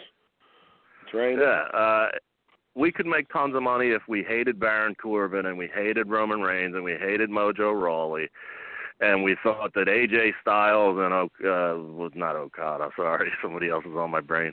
Um, Nakamura um, really had a five and a half star match at WrestleMania, and the only reason that they didn't is because it was WWE's fault and you know, if we went with their minority, the the vocal minority, we we'd have way more listeners and we'd be everybody's favorite. But unfortunately, we that keep ain't it real. happening. Yeah, Did you and if we okay, didn't, if on- we didn't talk about on that vein? who, if we didn't talk about Peyton Royce, for instance, being hot, and uh, you know what, you know We- Nate we would should shoot have us if we never, got his ever- girl. We should have never addressed If we- her hotness at all because that's not if right. we That's talked right. about the iconic duo being uh, showing that uh, women who are not even from this country can make it here and empowerment, we would have Yeah. ratings out the wazoo. And I'm going to change an old saying here. If you, you know, they say if you can make it here, you can make it anywhere. If you look like that, you can make it anywhere, folks. Trust me. Yeah, yeah, I mean she's open. A lot of doors are open for her be- that she doesn't have to push open. That's for sure. Wait a minute. Wait, wait, wait, wait. Oh God, he finally figured out how to work it. I'm getting a, a call, and it's coming from. It's even got caller ID. It even says Scott. Oh God. Mm, uh, Let me hold on Uh. here. Let me pull it up. I guess he heard what we were saying. All right, uh, Scott, you on the air? With who? Nate. Which one's Nate? The fucking asshole that lives in Philly that keeps fucking talking shit? No, that would be Tr. Listen, when all Japan women were a fucking promotion, little did you know that Minomi, Kamiyota, Toyota, um, Devil Masami, uh, Bull Nakano, or Nakano, it depends how fluent you are in Japanese, and I know you three ignorant assholes wouldn't know a thing about Japanese decor. Did you know, especially you three fat fucks, did you know that the Japanese diet, do you know that means it's a fucking government? It's not a diet which you three should be on, you fucking idiots. Look it up. Google's your fucking friend. Anyway, you think about women, you think about Trish Stratus naked and Torrie Wilson naked and fucking that all these broad, the new the Peyton Royce and all that, and you, you should be looking at tapes of Jaguar Yokota versus Lioness Asuka from Budokan Hall, you dumb fucks. Fucking assholes. You're not only out of touch with wrestling, you're out of touch with lady wrestling and and the female movement. Not that listen, I respect women. That's why I've never had sex with a woman. Um, I'm I'm actually celibate right now. We could have guessed that. Well, I mean, for some 37 years. Uh, Could have figured but that. that's because that's because I respect women as athletes. I respect Asian women and all they've contributed to the evolution and revolution of wrestling. And I'm sick Sweaty and tired of this fucking says what? show. I don't know what is that the Canadian motherfucker that doesn't Sweaty even Kenny realize Omega when says what? I don't even know what you're saying, but you mentioned Omega, and it better not be in the disparaging remarks because Omega was from Canada, is from Canada, and if you had any fucking knowledge, Mister Fucking Goddamn Yeah, he's from he's from up Winnipeg. there. Scott. Do you know where first Winnipeg of all, first of all, I, I heard from a credible source that you put out 25 NBA or NHL picks, and you were 0 and 25 and said you were 20 and five. Oh, and that's okay, a, cr- come on that's a now. guy's a lawyer. I was guy's one in fucking 24. lawyer. Let's get it right. Lawyers get don't straight. Fucking one in 24. lie. And listen, if you had any credibility in the Calgary territory, you'd know that from Ho Chi Minh City, fucking they teamed up and they were the tag team champions. Hero Hase was the tag team champion up there. And I'm Listen, Mr. I, I, you guys give me a fucking headache. I'm out of here. Fuck you people. Sweaty Kenny Omega. That's all I got to say. Well, that was Scott. TR? You finally got to I hear finally him. heard. Finally heard the guy. I didn't. It's hard to get a word in with him, huh? He's a It real. really uh, he's a real big Japanese fan. I wonder if he's one of the uh, famous Puro Bros. That I was in this group. I kind of forget the name. I think it was called Drool Kids, where um, it was because most of the members had some kind of mental health disability, and they would drool when they would get on their keyboard. So, um, you know, I, I I appropriately named it that. Just you know, uh, no, it it wasn't a shot. It was just a well, you know, I got so many inboxes with you know saying that that should be the name. So I made it. I made it the Drool Kids, and then um, I said, well, hey, maybe maybe there could be. It wasn't for any financial gain, not monetary. It was for uh, just you know supporting the group. Like, hey, it'd be pretty cool. We got people all over. Maybe we could wear a shirt that said the Drool Kids. You know, you know, just kind of like Wide Men Can't Jump. When we start our merch, it's going to be Wide Men Can't Jump. Like the old show I was on 605. The first show was first. Uh, actually, I may be wrong here. The first was the first shirt 605 or was it Yo Mamba? I I'm want to sure. say it was you. I I think it was Yo Mamba. Actually, Yeah, then he went with their business model, which uh, I don't agree with. But I, I believe the first merge of any kind should be promoting your fucking show or whatever you're promoting, and then you know do whatever. But um, the Drool Kids uh, mostly are 50 or just below 48, 49, and uh, about 13 of the several hundred uh, created decided that it would be a better idea to make a Puro Bros shirt. So then they would take pictures and they would have no underwear with New Japan World in the background.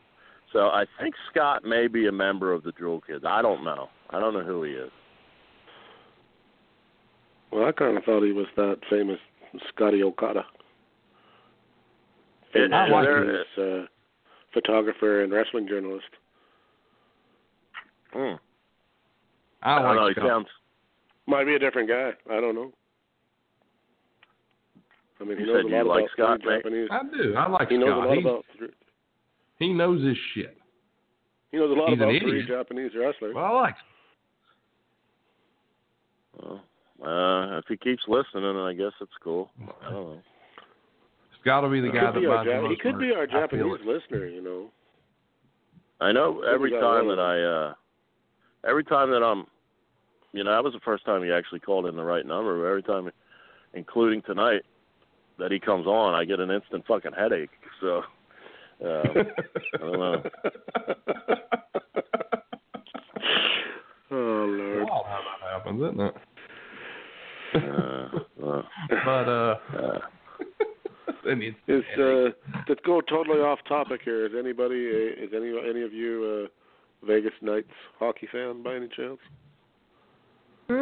No, but I, I was going to point to you for at least a little hockey hockey update tonight.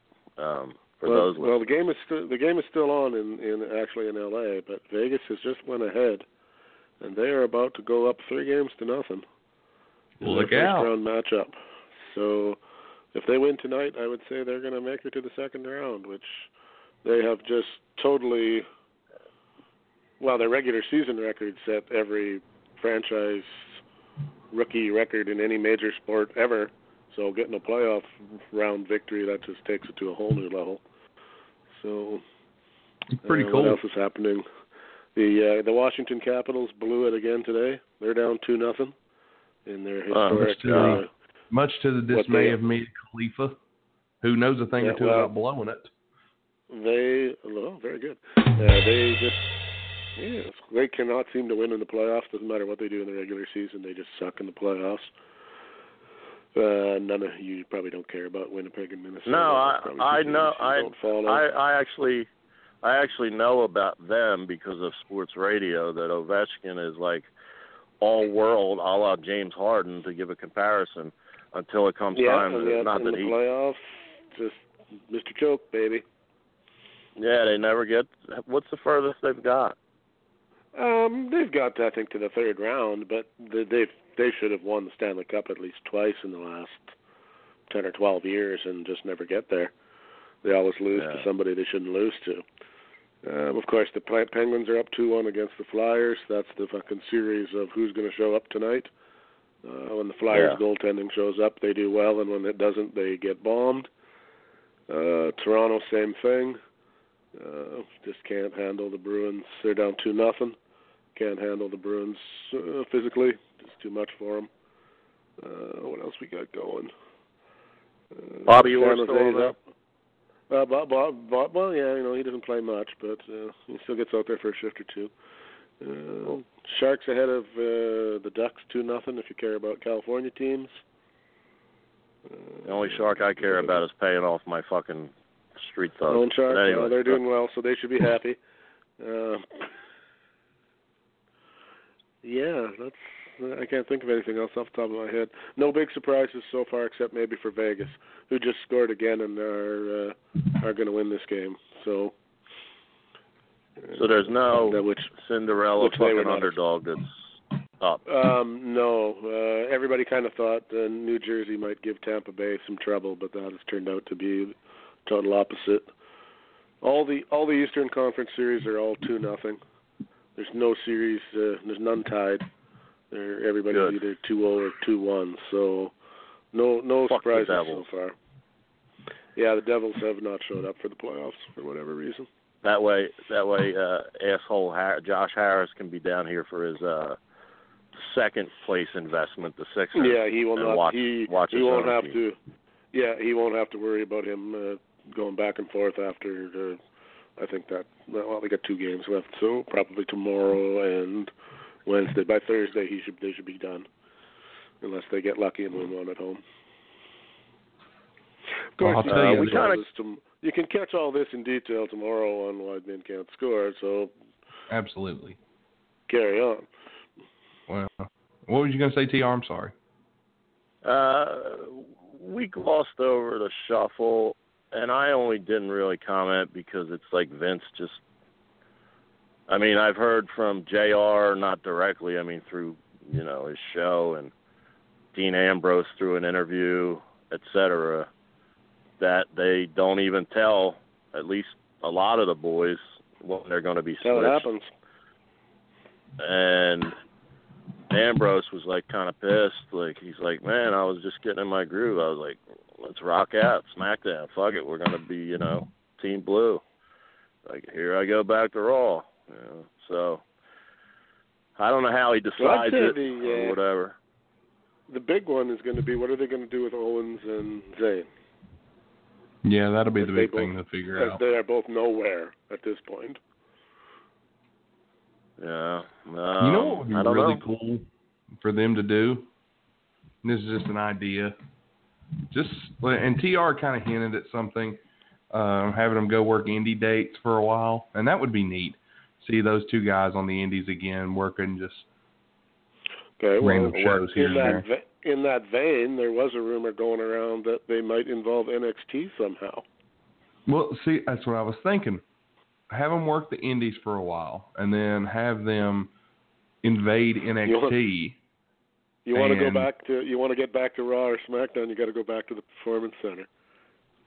Well, not even that. Just have them have them invade. as your indie Have wrestling has rubbed off on you, and you're no longer WWE material. We need to mold you again. Well, or have them invade NXT, kind of like the Outsiders did. Come in and just attack everybody and get the shit out of NXT. everyone. Band Hmm, together yeah, I'm- these two guys. I'm not against that if they do it right. Yeah, I mean, basically just copy the Outsiders NWO format, but have it be short term. Don't plan it for like a year. Have it be maybe lead up to Takeover at SummerSlam, and have them do a match at SummerSlam Well- for Takeover, and they win their yeah. jobs back. At least No, I I got an they're i- smart enough. Oh, go ahead, Tom. I got an idea uh, about Owens and Zayn. That put it this way: since we're saying it, somebody will hear it somehow, um, and then none of it'll be done. Like your idea about like Nexus and um, what I talked about, maybe working indies. But now I had another idea that could be sort of what Cornette would label comedy wrestling, but it could lead to something, and it would be pretty enjoyable to have. uh you know, they're Universal Champion Kevin Owens, and I mean Zayn never really got to the to the height that he wanted to, but they had high hopes with the NXT title and all that. Yeah. Um, go back to I think Tim said it. Uh, go back to the Performance Center and try out and and tumble with all these in, indie guys and show the film, and and have like you know on camera commentary like are you fucking kidding me and bleep out the fucks and shit like you know i was universal champion now i gotta fucking learn to tumble and have them do all these stupid things and put up the ring I took I took that differently. I thought you were gonna. I thought you meant they were gonna go and not be themselves. You know, I'm not Kevin Owens. I'm here to. I'm here to get a hey that, that's I'm, another that's another idea that I'm could be Bill Smith. You know, We and I'm here to. I'm here to get a job. we can make you uh fat boy slim or something i mean or I or whatever. just What what's his real or the, what did he used to go by? kevin steen Yeah, he could use his real name even. That would be even a bigger no no in. WWE. Or if uh or they could use Zayn and uh have El Generico get signed to a deal. Yeah, there's a lot. There's a lot of things they can do, but I guarantee you, it will be the least entertaining No, no. one, unless, None of it will unless, happen. yeah, unless uh, like when when Owens was most entertaining was the uh Festival of Love bullshit and all that with Jericho, and oh it was yeah, the uh the two of it was the two of them working exclusively with Jimmy Jacobs and Jericho using his seniority to get shit approved through Vince. And they basically wrote the whole stories, you know, the whole storyline and the ending and everything else. So it was fantastic. um, if they could uh if they could recognize that uh that Owens had that kind of booking mentality in writer's mind, then maybe they'll give him a little freedom. Who knows? Well, here's the Uh, thing with WWE, and I I think I'm starting to get where they are having issues. Um, there for a while, WWE is uh, a place where guys would come in, and WWE wants everything to be their way now, and they're wanting to script everything and all this. But a lot of these guys that have been on the indies and had to work and get things over, they've had to learn they had to book themselves. They had to come up with their own stories. They didn't have agents and producers there to help them, and that's that's become an issue now. Where WWE just feels like, you know what, these guys are just they're actors. They're not performers. They're not creative. They're actors. We tell them what to do, and then they act. It doesn't work that way. If if you're not invested as a talent because they're not actors, they're wrestlers if you're not invested as a talent in what you're doing, it doesn't come off well. And even if you are invested in it and it's bad, then it, you know it's just part of it. Yeah, this doesn't speak well for me, um, but I think uh, hopefully it's just wrestling and not not broadcasting. But once once you got that fat paycheck and the pinnacle and job security, me personally, but I'm a little lazy. I mean, so don't fucking don't quit the fucking show here and think that if we get somewhere that I'll just fucking sandbag it. But uh I'd probably, if I was making enough to pay for a house and two cars and have my name big enough to get set for life for appearances, I'd probably be like a Zack Ryder. Like I don't give a fuck if they book me on TV or not. Just let me say woo woo woo and fuck them hot chicks that want to fuck me like Emma and Chelsea Green. I mean, can you can't blame the guys. They're getting guaranteed money and they're making all these millions of dollars and so you know, a lot of guys have that mentality, hey, I want to be on TV, I want to be seen, I want to be featured, that's how you make money. A lot of guys are getting guarantees and they're just like, Why would I want to go out there and take a bump? Like, why kill Yeah. myself? You and know? the pay scale's a little different. When you get over, you get the perks of merch, and then it's all Yeah. your competitive spirit inside. I don't know how I would be really, but I mean, just the, the current me, like laying here talking, talking shit uh, right now. well, do they but, still you know, do they still I- pay them pay per view cuts like they used to? I'm sure they Uh, do. Probably no, not, they- eh? Because They Probably not, They've eh? monopolized that with the network. Um, Good but, boy, Oh, that yeah. that used to be where they they would make their money. yeah, but the, the you know the top guys are doing well though. Well, No, but I mean there was rumors like what that the top guys there now are making maybe a million dollars, maybe slightly more for a Uh, couple more of them. than that. Yeah, more. than Yeah, that. but only for Not two, that only for three or four of them though. I imagine that A lot of them are making around.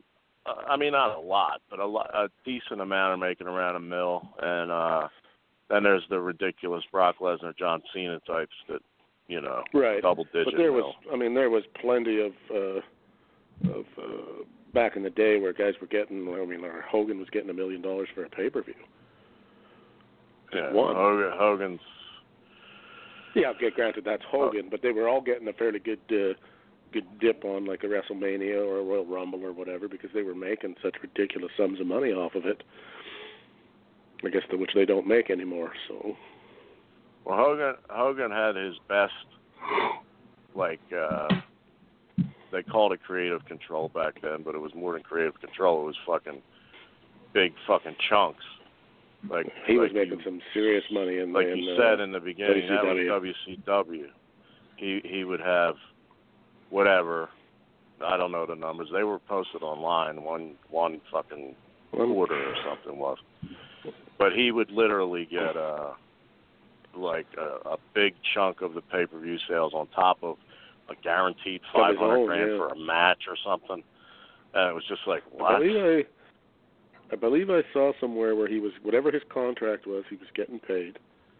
Then he was getting a cut, his own cut of the pay per view, his own merch, then another cut of the rest of the pay per view and the rest of the merch. Yeah, yeah. and he still had to sue Gawker. And Yeah, he still we can fucked a blame that hot on- chick. We can blame that on his wife though, that he got. That was the reason he had to do that. He doesn't True. get divorced. He probably still got a pile of money, but Well, to shift gears just a little bit here, we got about 10 minutes left. Um, I want to make a quick announcement. Baseball fucking sucks. That is an announcement officially from Nate Bush, um, not from anybody else, not from Tim, not from TR. Jesus Christ, baseball is awful. Oh, jeez, man. It's no wonder you go to a game Well, and no, people it's- get hammered. You have to. we You don't get hammered. two you hundred and can't. fifty million So- Americans with baseball Oh. sucks. Fuck. Um, I will say it is a slow. It is a slow moving game compared to basketball or hockey. Oh. Um, It's like watching Uh, someone like it's like stubbing your toe repeatedly. Oh I would, uh, I would equate it, to, and not in a bad way. I would equate it to a sport like golf, where if you've played golf and you understand the dynamics of what actually makes a good shot and why the ball goes where it goes, et cetera, et cetera, baseball is a lot like that. If you've actually played baseball to some significance and you know about okay this is what they do when they throw a curve and this is why the guy swung like this and that's why the ball went that direction and all that the game's a little more enjoyable but most I people played don't know baseball. that that's that's for I the played- hardcores so I played baseball for years. yeah but you don't learn that in little league Bull crap. no you don't you don't know Bull- shit about Bull how to hit a curve you in little league what's that I said he meant Bull Durham. Anyway, No. uh, I'm Yeah, telling Bull Durham, I played correct. baseball for years. There's nothing like playing baseball is fun. Like if you're out on the field actually playing the game, that's one thing. But Jesus Christ, in, on the cross, trying to watch a game. It's Phew. a very scientific game. I mean, you trying to tell me watching golf is exciting on TV? I'd rather watch golf. I actually enjoy well, golf. Uh, soccer is not exactly the most exciting sport to watch on television either, and yet it's the biggest fucking sport in the world. Well, soccer actually So- has movement. Yeah, but a lot of Uh, times ha- there's nothing going on. The biggest movement of baseball is the pitcher moving his cock from one side to the other. Is, is my is, is my is my phone on mute or mute or is No, go the, ahead, uh, TR. Go ahead. I'm sorry. Tim sorry. and Nate Tim and Nate show. I'm trying to rant. I'm sorry. Well, we felt you I'm owed trying a to few get- minutes from last week. I'm, tr- I'm trying to give uh, a, a different opinion uh, Okay, about go ahead. baseball. I grew up. I played as well. Um, it was actually my most talented sport at a young age, better than basketball, but then it changed. But um, when them dudes started throwing crazy sliders and shit like that when I was about 17, it was like, uh, fuck this. But anyway, um, it was a different. Uh, I don't know if it was different. Uh, I don't. I'm just going to say for me, it was different for me as a young man. Um, you know, I could name a million players from the 70s and the 80s, et cetera, and the 90s. Uh, but I don't I don't enjoy it as much. So I, I side with you there. But uh, the the when you have some rooting interest, the Phillies are now nine and five uh, after the whole town killed the new manager. The new manager uh, is Gabe Kapler. I don't know if either of you are up to date on this information Yes, ex player, Ex-player, but he's yep. a jack. He's jacked up on steroids. Literally, he does underwear modeling, and you know the Philly has been hard on him, and he's made some strange decisions. Uh, you both know the basic rules of baseball. When you bring in a relief pitcher, there needs to be one warming up. The second game of the season, he called for a reliever, to, and he forgot that he had nobody in there, which is his responsibility as it is. So well, I guess you can he- do he that, went- but he ain't going to be very good. Yeah, but he's turned it around, and they're they're nine and five, and uh, he's trying to piggyback the Eagles' mentality. And, and to his credit, he came out on a press conference and said when they were ragging him, uh, "I made some mistakes. Um, I'm growing and I'm new." And this is the honesty I'd like from the Sixers. And I want to have put the best product on the field for you Philadelphia fans. So I'm going to listen to your criticisms, and I'm going to learn as I go, and I'm going to make this team a champion. So he uh he admitted that he fucked up and he said he's willing to listen and shit like that. Uh as for uh the excitement of the game, I lean a little bit towards Nate. It's fun to go sit in an open area with friends and have uh some rooting interest, some nice sun to get a nice little base to your skin, drink some cold ones overpriced cold ones, but cold ones nonetheless. And you know, if uh if you were me five years ago, you'd be such a degenerate that you'd call in a bet even though you didn't know one fucking player on the Phillies if if that was the stadium I happened to go to. And that makes it a little more fun too. But uh to sit and watch, it's kinda for me like uh if I'd have to wait till October. Oh, I don't. um, Yeah, don't get me wrong. I'm not sitting here saying baseball is the end all of sports because it's not. It's just it is a much more scientific, statistic driven. Uh, you know, going to a ball game is kind of a fucking. Uh, uh, it's not a two-hour event. It's a five-hour event. It's a day a trip. long fucking day. Yeah, it's a day trip kind of thing, and it's a different, and it's not a bruising sport either. Like if you like contact or movement, okay, baseball's not really your game because there isn't that much of it in all honesty, and when there is, it's a very brief. You know, somebody might steal a base or something like that. I mean, how much more interesting would baseball be if when a guy tried to steal second, the second baseman could fucking level him as he tried to do it? You might watch baseball a little bit more. if you were alive in Ty Cobb's time, that was that was the case. Yeah, you know, oh, he's going to steal second, and here comes the shortstop with a clothesline. Fucking hell, he didn't make it. Yeah. yeah. I just I find ba- ba- baseball, yeah, there's there's a very much more uh, uh, like if you watch baseball with someone who play who has played baseball and they they know that when the pitcher pitcher goes to throw the pitch and they're going okay, he just threw a curve. And I don't know it's a curve until the ball gets three feet from the plate and it actually starts to curve. Whereas these guys know from the motion of the arm and all that kind of nonsense. It's more of a nerd game, I guess you could say, maybe to some degree. I don't want to offend anybody, but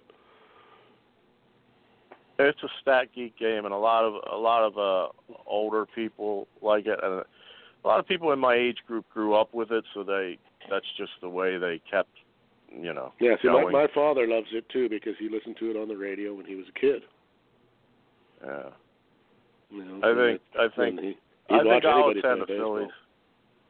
I'll attend a Phillies game or two this this summer, likely. But I I don't know. I I I'm kind of Yeah, I mean, if I had kind of if I had to pick between, uh, you've got to watch football, uh, basketball, pro basketball, college basketball, college football, hockey. Those are all above baseball on my what I'd watch if it was on TV. Put it that way, it would be last on the list. I bet I I think we're all in agreement on that. You still there with us, Nate? Oh, well, I'm sorry. I fell asleep since you guys were talking about baseball. Um, because that's what I think of it. Uh, I'm just kidding. Yeah, I'm, I'm just it's listening your to fault you. you brought it up. So I think I, know. I think we I'm just busting I your think- balls. Jeez Louise. Come on, let me shit I- on baseball. fuck you, you I think we- you. I think we may get a little bit of uh negativity from uh listeners. There's some there's some baseball fanatics out there. But Yeah, Send that's it. the Don't get me wrong. I know why people like baseball. I'm just not one of them. I'm not telling any man, fuck you like baseball. Fucking all power to you. Watch all 162 games if it thrills you. I'm not telling you to stop watching it if you like it. Yeah, no, me neither. You like baseball? I just don't like it. Fucking all. It just doesn't do it for me. But I, I, do think watch it's boring. I think it's dull. There's you said the Phillies are are nine and five. Well, they've got 148 games to go, so hang in there, folks. You know, uh, do what you can. Yeah, it's a- 162 game season. It is So, very uh, much an, an economically driven game too, because boy, do they make. You want to talk about salaries and money? There's Too much serious money. rolling around baseball. They make way too much money, especially if you're a pitcher. You make all that money as a pitcher, and you work once every five games. I mean, granted, not granted, if you're Ohtani. But I don't want that fucking asshole to call in again and think I'm talking Start about talking it. about Japanese baseball. There Don't is get a gentleman wrong, if you're not wrong. if listen, I couldn't do what they do. I'm not going to sit here and say, "Oh, I could do what they do. It's easy." No, couldn't do it. Um, and actually, I did t- uh, tweet out maybe a while back. Um, baseball should adopt, or not baseball, basketball and football should adopt the baseball mentality.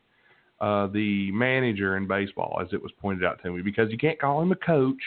He's the manager, not the coach, which is the same goddamn thing. By the way, I just thought I'd point that out. Well, it is. So there you go. He's the fucking manager, coach. general manager. But anyway,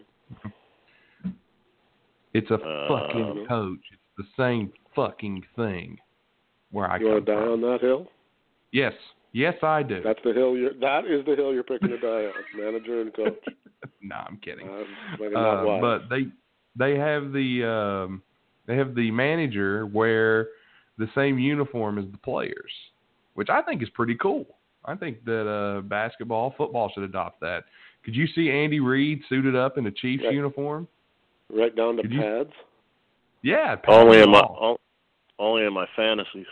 Um, uh, How would you like to see Brett Brown over on the sidelines in a Sixers jersey? Well, that would be fun, wouldn't it? Fucking shorts on.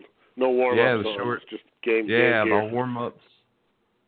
Or Tim, even like maybe I don't know any hockey coaches, but a hockey coach over there in oh, a God, hockey no, jersey. They're all. They're all at least suit wearers. I, I don't think I've ever seen an NHL hockey coach not in a suit. There's only two guys that are already close. Um, Bill Belichick, uh, he he would actually be an improvement if he wore a uniform, a jersey, and, and he would Ooh. improve.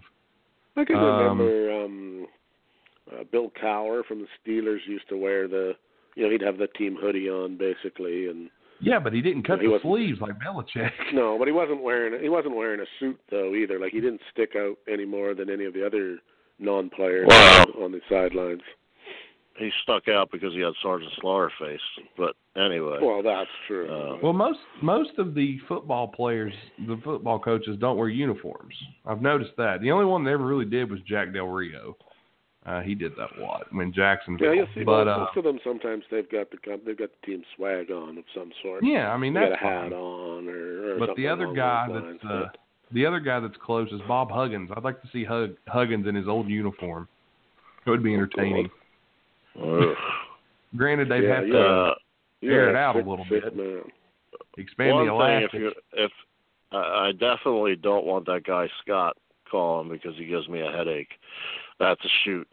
Um, okay. Well, But, well, if he but, calls uh, in, I'll exit out. All right, cool. Um, but if you're not familiar with this Ohtani's story, he was supposed to pitch today, but it got canceled.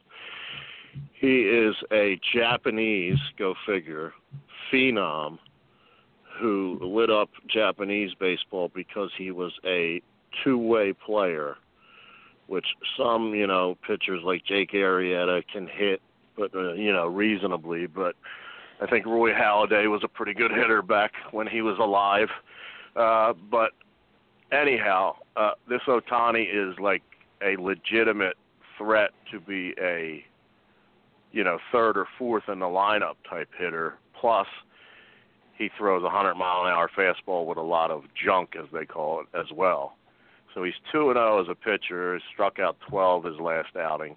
And he had, last I checked, four home runs batting. So he's a uh, unique star. Who but did he play for? the Anaheim Angels. Um, Uh, I I, I don't really often I don't often study the- Japan. Yeah, Aren't they in the American league? Mike League? Trout, Mike Trout, Ohtani, etc. Um, but he yeah, but he aren't they in plays the as a- American League? yes So how does he hit home runs? DH. Yeah, but he don't get. They act- they get the pitcher to DH when he's No, not he pitching, doesn't hit when he he doesn't hit when he's not Well, pitching. they- they- yeah, they get hitter him to DH when he's when he's not starting. He DHs. Because he's that good of a player offensively. Well, that's pretty crazy. That's first time in in modern era.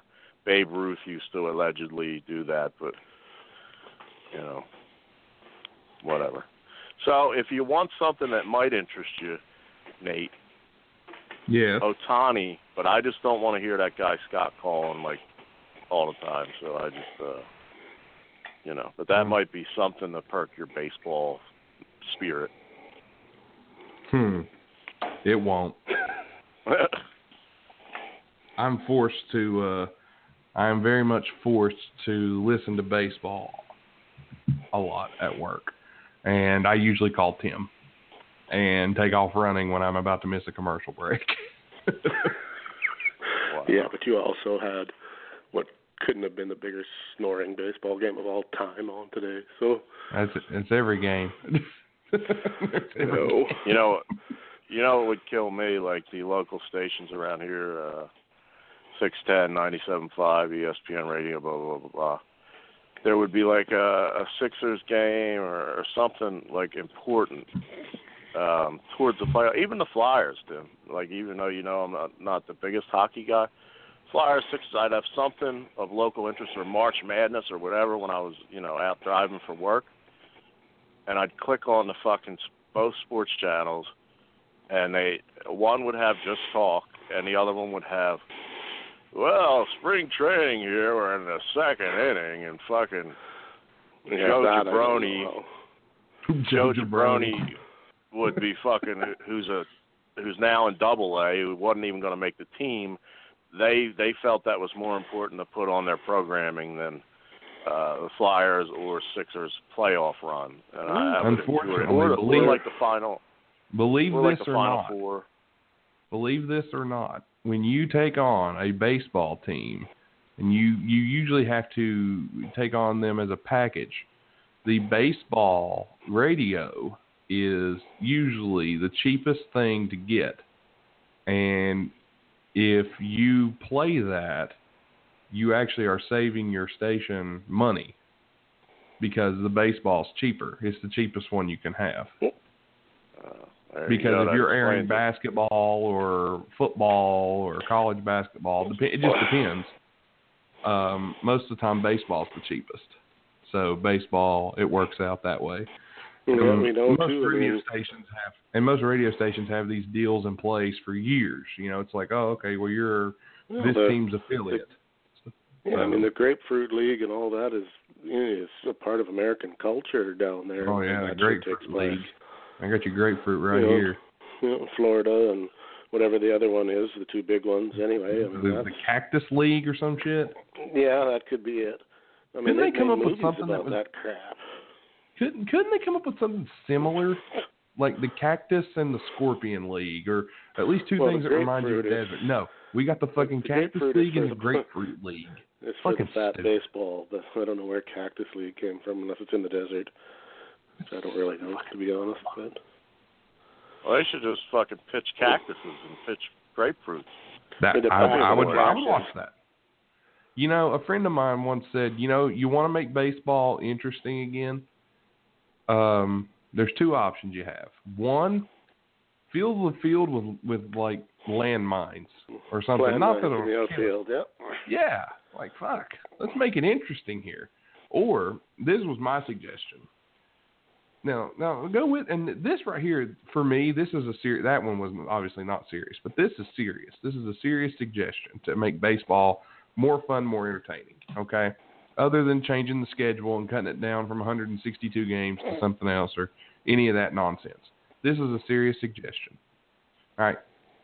When is baseball the most exciting? When was the last time baseball was like, oh man, yeah, I can't wait, baseball. You know, we got to see this. When was the Every last big? Well, I mean, other than that, I'm talking about when, other than the World Series, uh, every year. Home run. Exactly. Uh, Mark McGwire, Home Sammy run. Sosa. Yes, that was when baseball. They were interrupting national programming on TV when Mark McGwire and Sammy Sosa got up to bat, so you could watch them at bat to see if they break the home run record. That was what an exciting time that was, and I still remember where I was watching when Barry Bonds broke Hank Aaron's record, and when Mark McGwire broke the record. Uh, I think it was uh, was it DiMaggio or Maris or No, Somebody. Roger Maris. some fucking guy. Anyway, I say here's what we do. You want to make baseball more fun again? Let them motherfuckers juice. Let them shoot up as much as they fucking want. I say get get Congress out of the this. Olympics. Let's let them listen. You want to make this fun? Let's make this fucking fun. Juice up, motherfuckers. I mean, as much as you can. I want you all to walk out there and look like a walking fucking bodybuilder. I And can you know do what we that. I can do that easier without the drugs. Hold on. Major League Then- Baseball to the Major League Baseball changes the size of the baseball by a sixteenth of an inch. Change the weight by a sixteenth of an ounce. Make everybody use the same size bat, length and weight, and start the record book over. For the next Wow. twenty years, people for the next twenty years, people be setting records, and people would watch because that's what people like. They try. They, they actually implemented a little bit of that psychology last year, and they used uh, Yeah, they tried to fuck with the ball, but ho- home run derby baseballs, batting practice. Well, or even even if they that. just scrubbed the record book and said, okay, starting in 2020, that's going to be the new, the golden age of baseball, and the old record book we'll keep that, but we're going to start a fresh one because the game has changed. Well, let me let me finish work. the other thing. Once everybody's all juiced up, all right. Here's what we do: Then we have we get we give them a couple years. We give them a couple years to just crack home runs. I'm talking about, and we break records, and we set ratings, and we get people interested again. It's like God, they're hitting ten home runs a game. That will get people interested. Now we put asterisks beside the records, saying, "Hey, this motherfucker was on more juice than a fucking kindergarten class." But we, you know, you make that note, and if they don't get in the Hall of Fame, whoop de fucking do. Who gives a shit? Then, to make the game interesting again, now we start making stadiums bigger. All right, instead of 400 feet, the stadium's now 525 feet. You're juiced to the gills. Let's see you hit one out now. Then we'll have some fun. That'd be fun next being you'll in be the at- upper deck from fucking ten Next, miles you'll, away. you'll be having to, f- yeah, you'll have be having to add a fourth and fifth outfielder to cover all that ground. Good. And that There gives won't more any people a job. there'll be I'm making there'll jobs. be, there'll be 30 doubles a game because the ball will fall I'm- at the 450 foot mark, and the guy will have to run 100 feet to pick it up.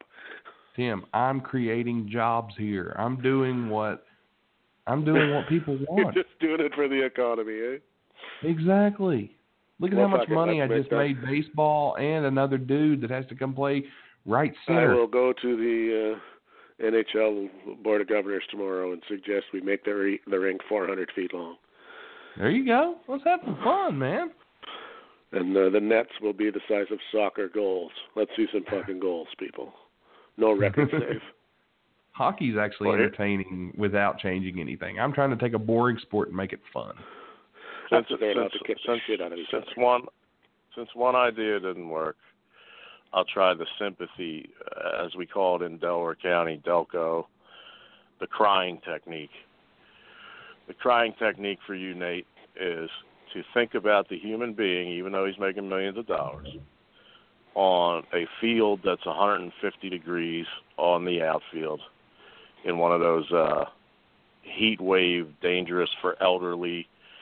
Actually, I got insulted on the weather one time. They said it's so hot, the elderly, small children, and TR, please stay indoors. But anyway, um, yeah, that hot has to be there for nine innings plus if there's you know uh, over or extra innings.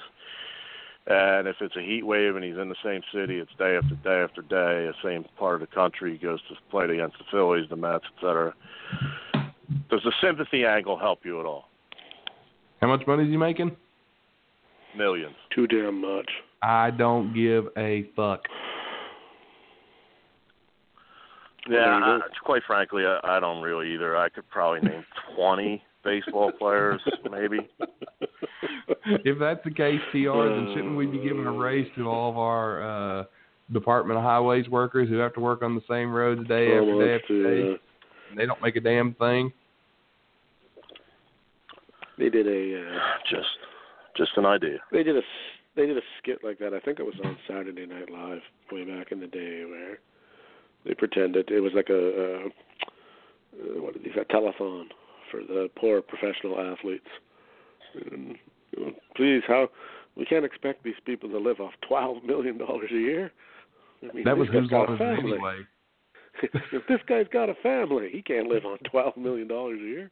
My God, Rodman, that's not even to cover his hair supplies. yeah, well, that's basically what it was. They they had all the people come on and do a like a "We Are the, We Are world, World. kind of song. Yeah, it was ridiculous. I think You it was his it. anyway. You can't expect Michael Jordan to not have more than two pairs of shoes a day. My God, man. uh, well, gentlemen, yeah, we are life. we are well over Yeah, time here. Yes, we are as usual. We're about 15 minutes over. Uh, so we'll go ahead and wrap this thing up. Uh, I got a baby doctor appointment tomorrow, and I got to go to the car lot tomorrow. So best of luck to me. yeah, really. So it's gonna be a fun. Contagious. Yeah, yeah, it is. No, I'm kidding. But uh, you know what? This was fun.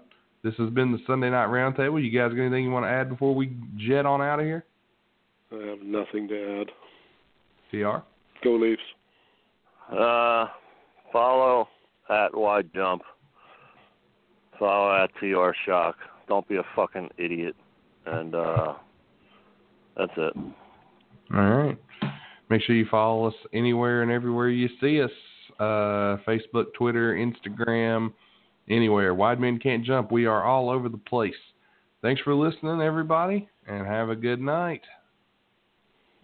Peace.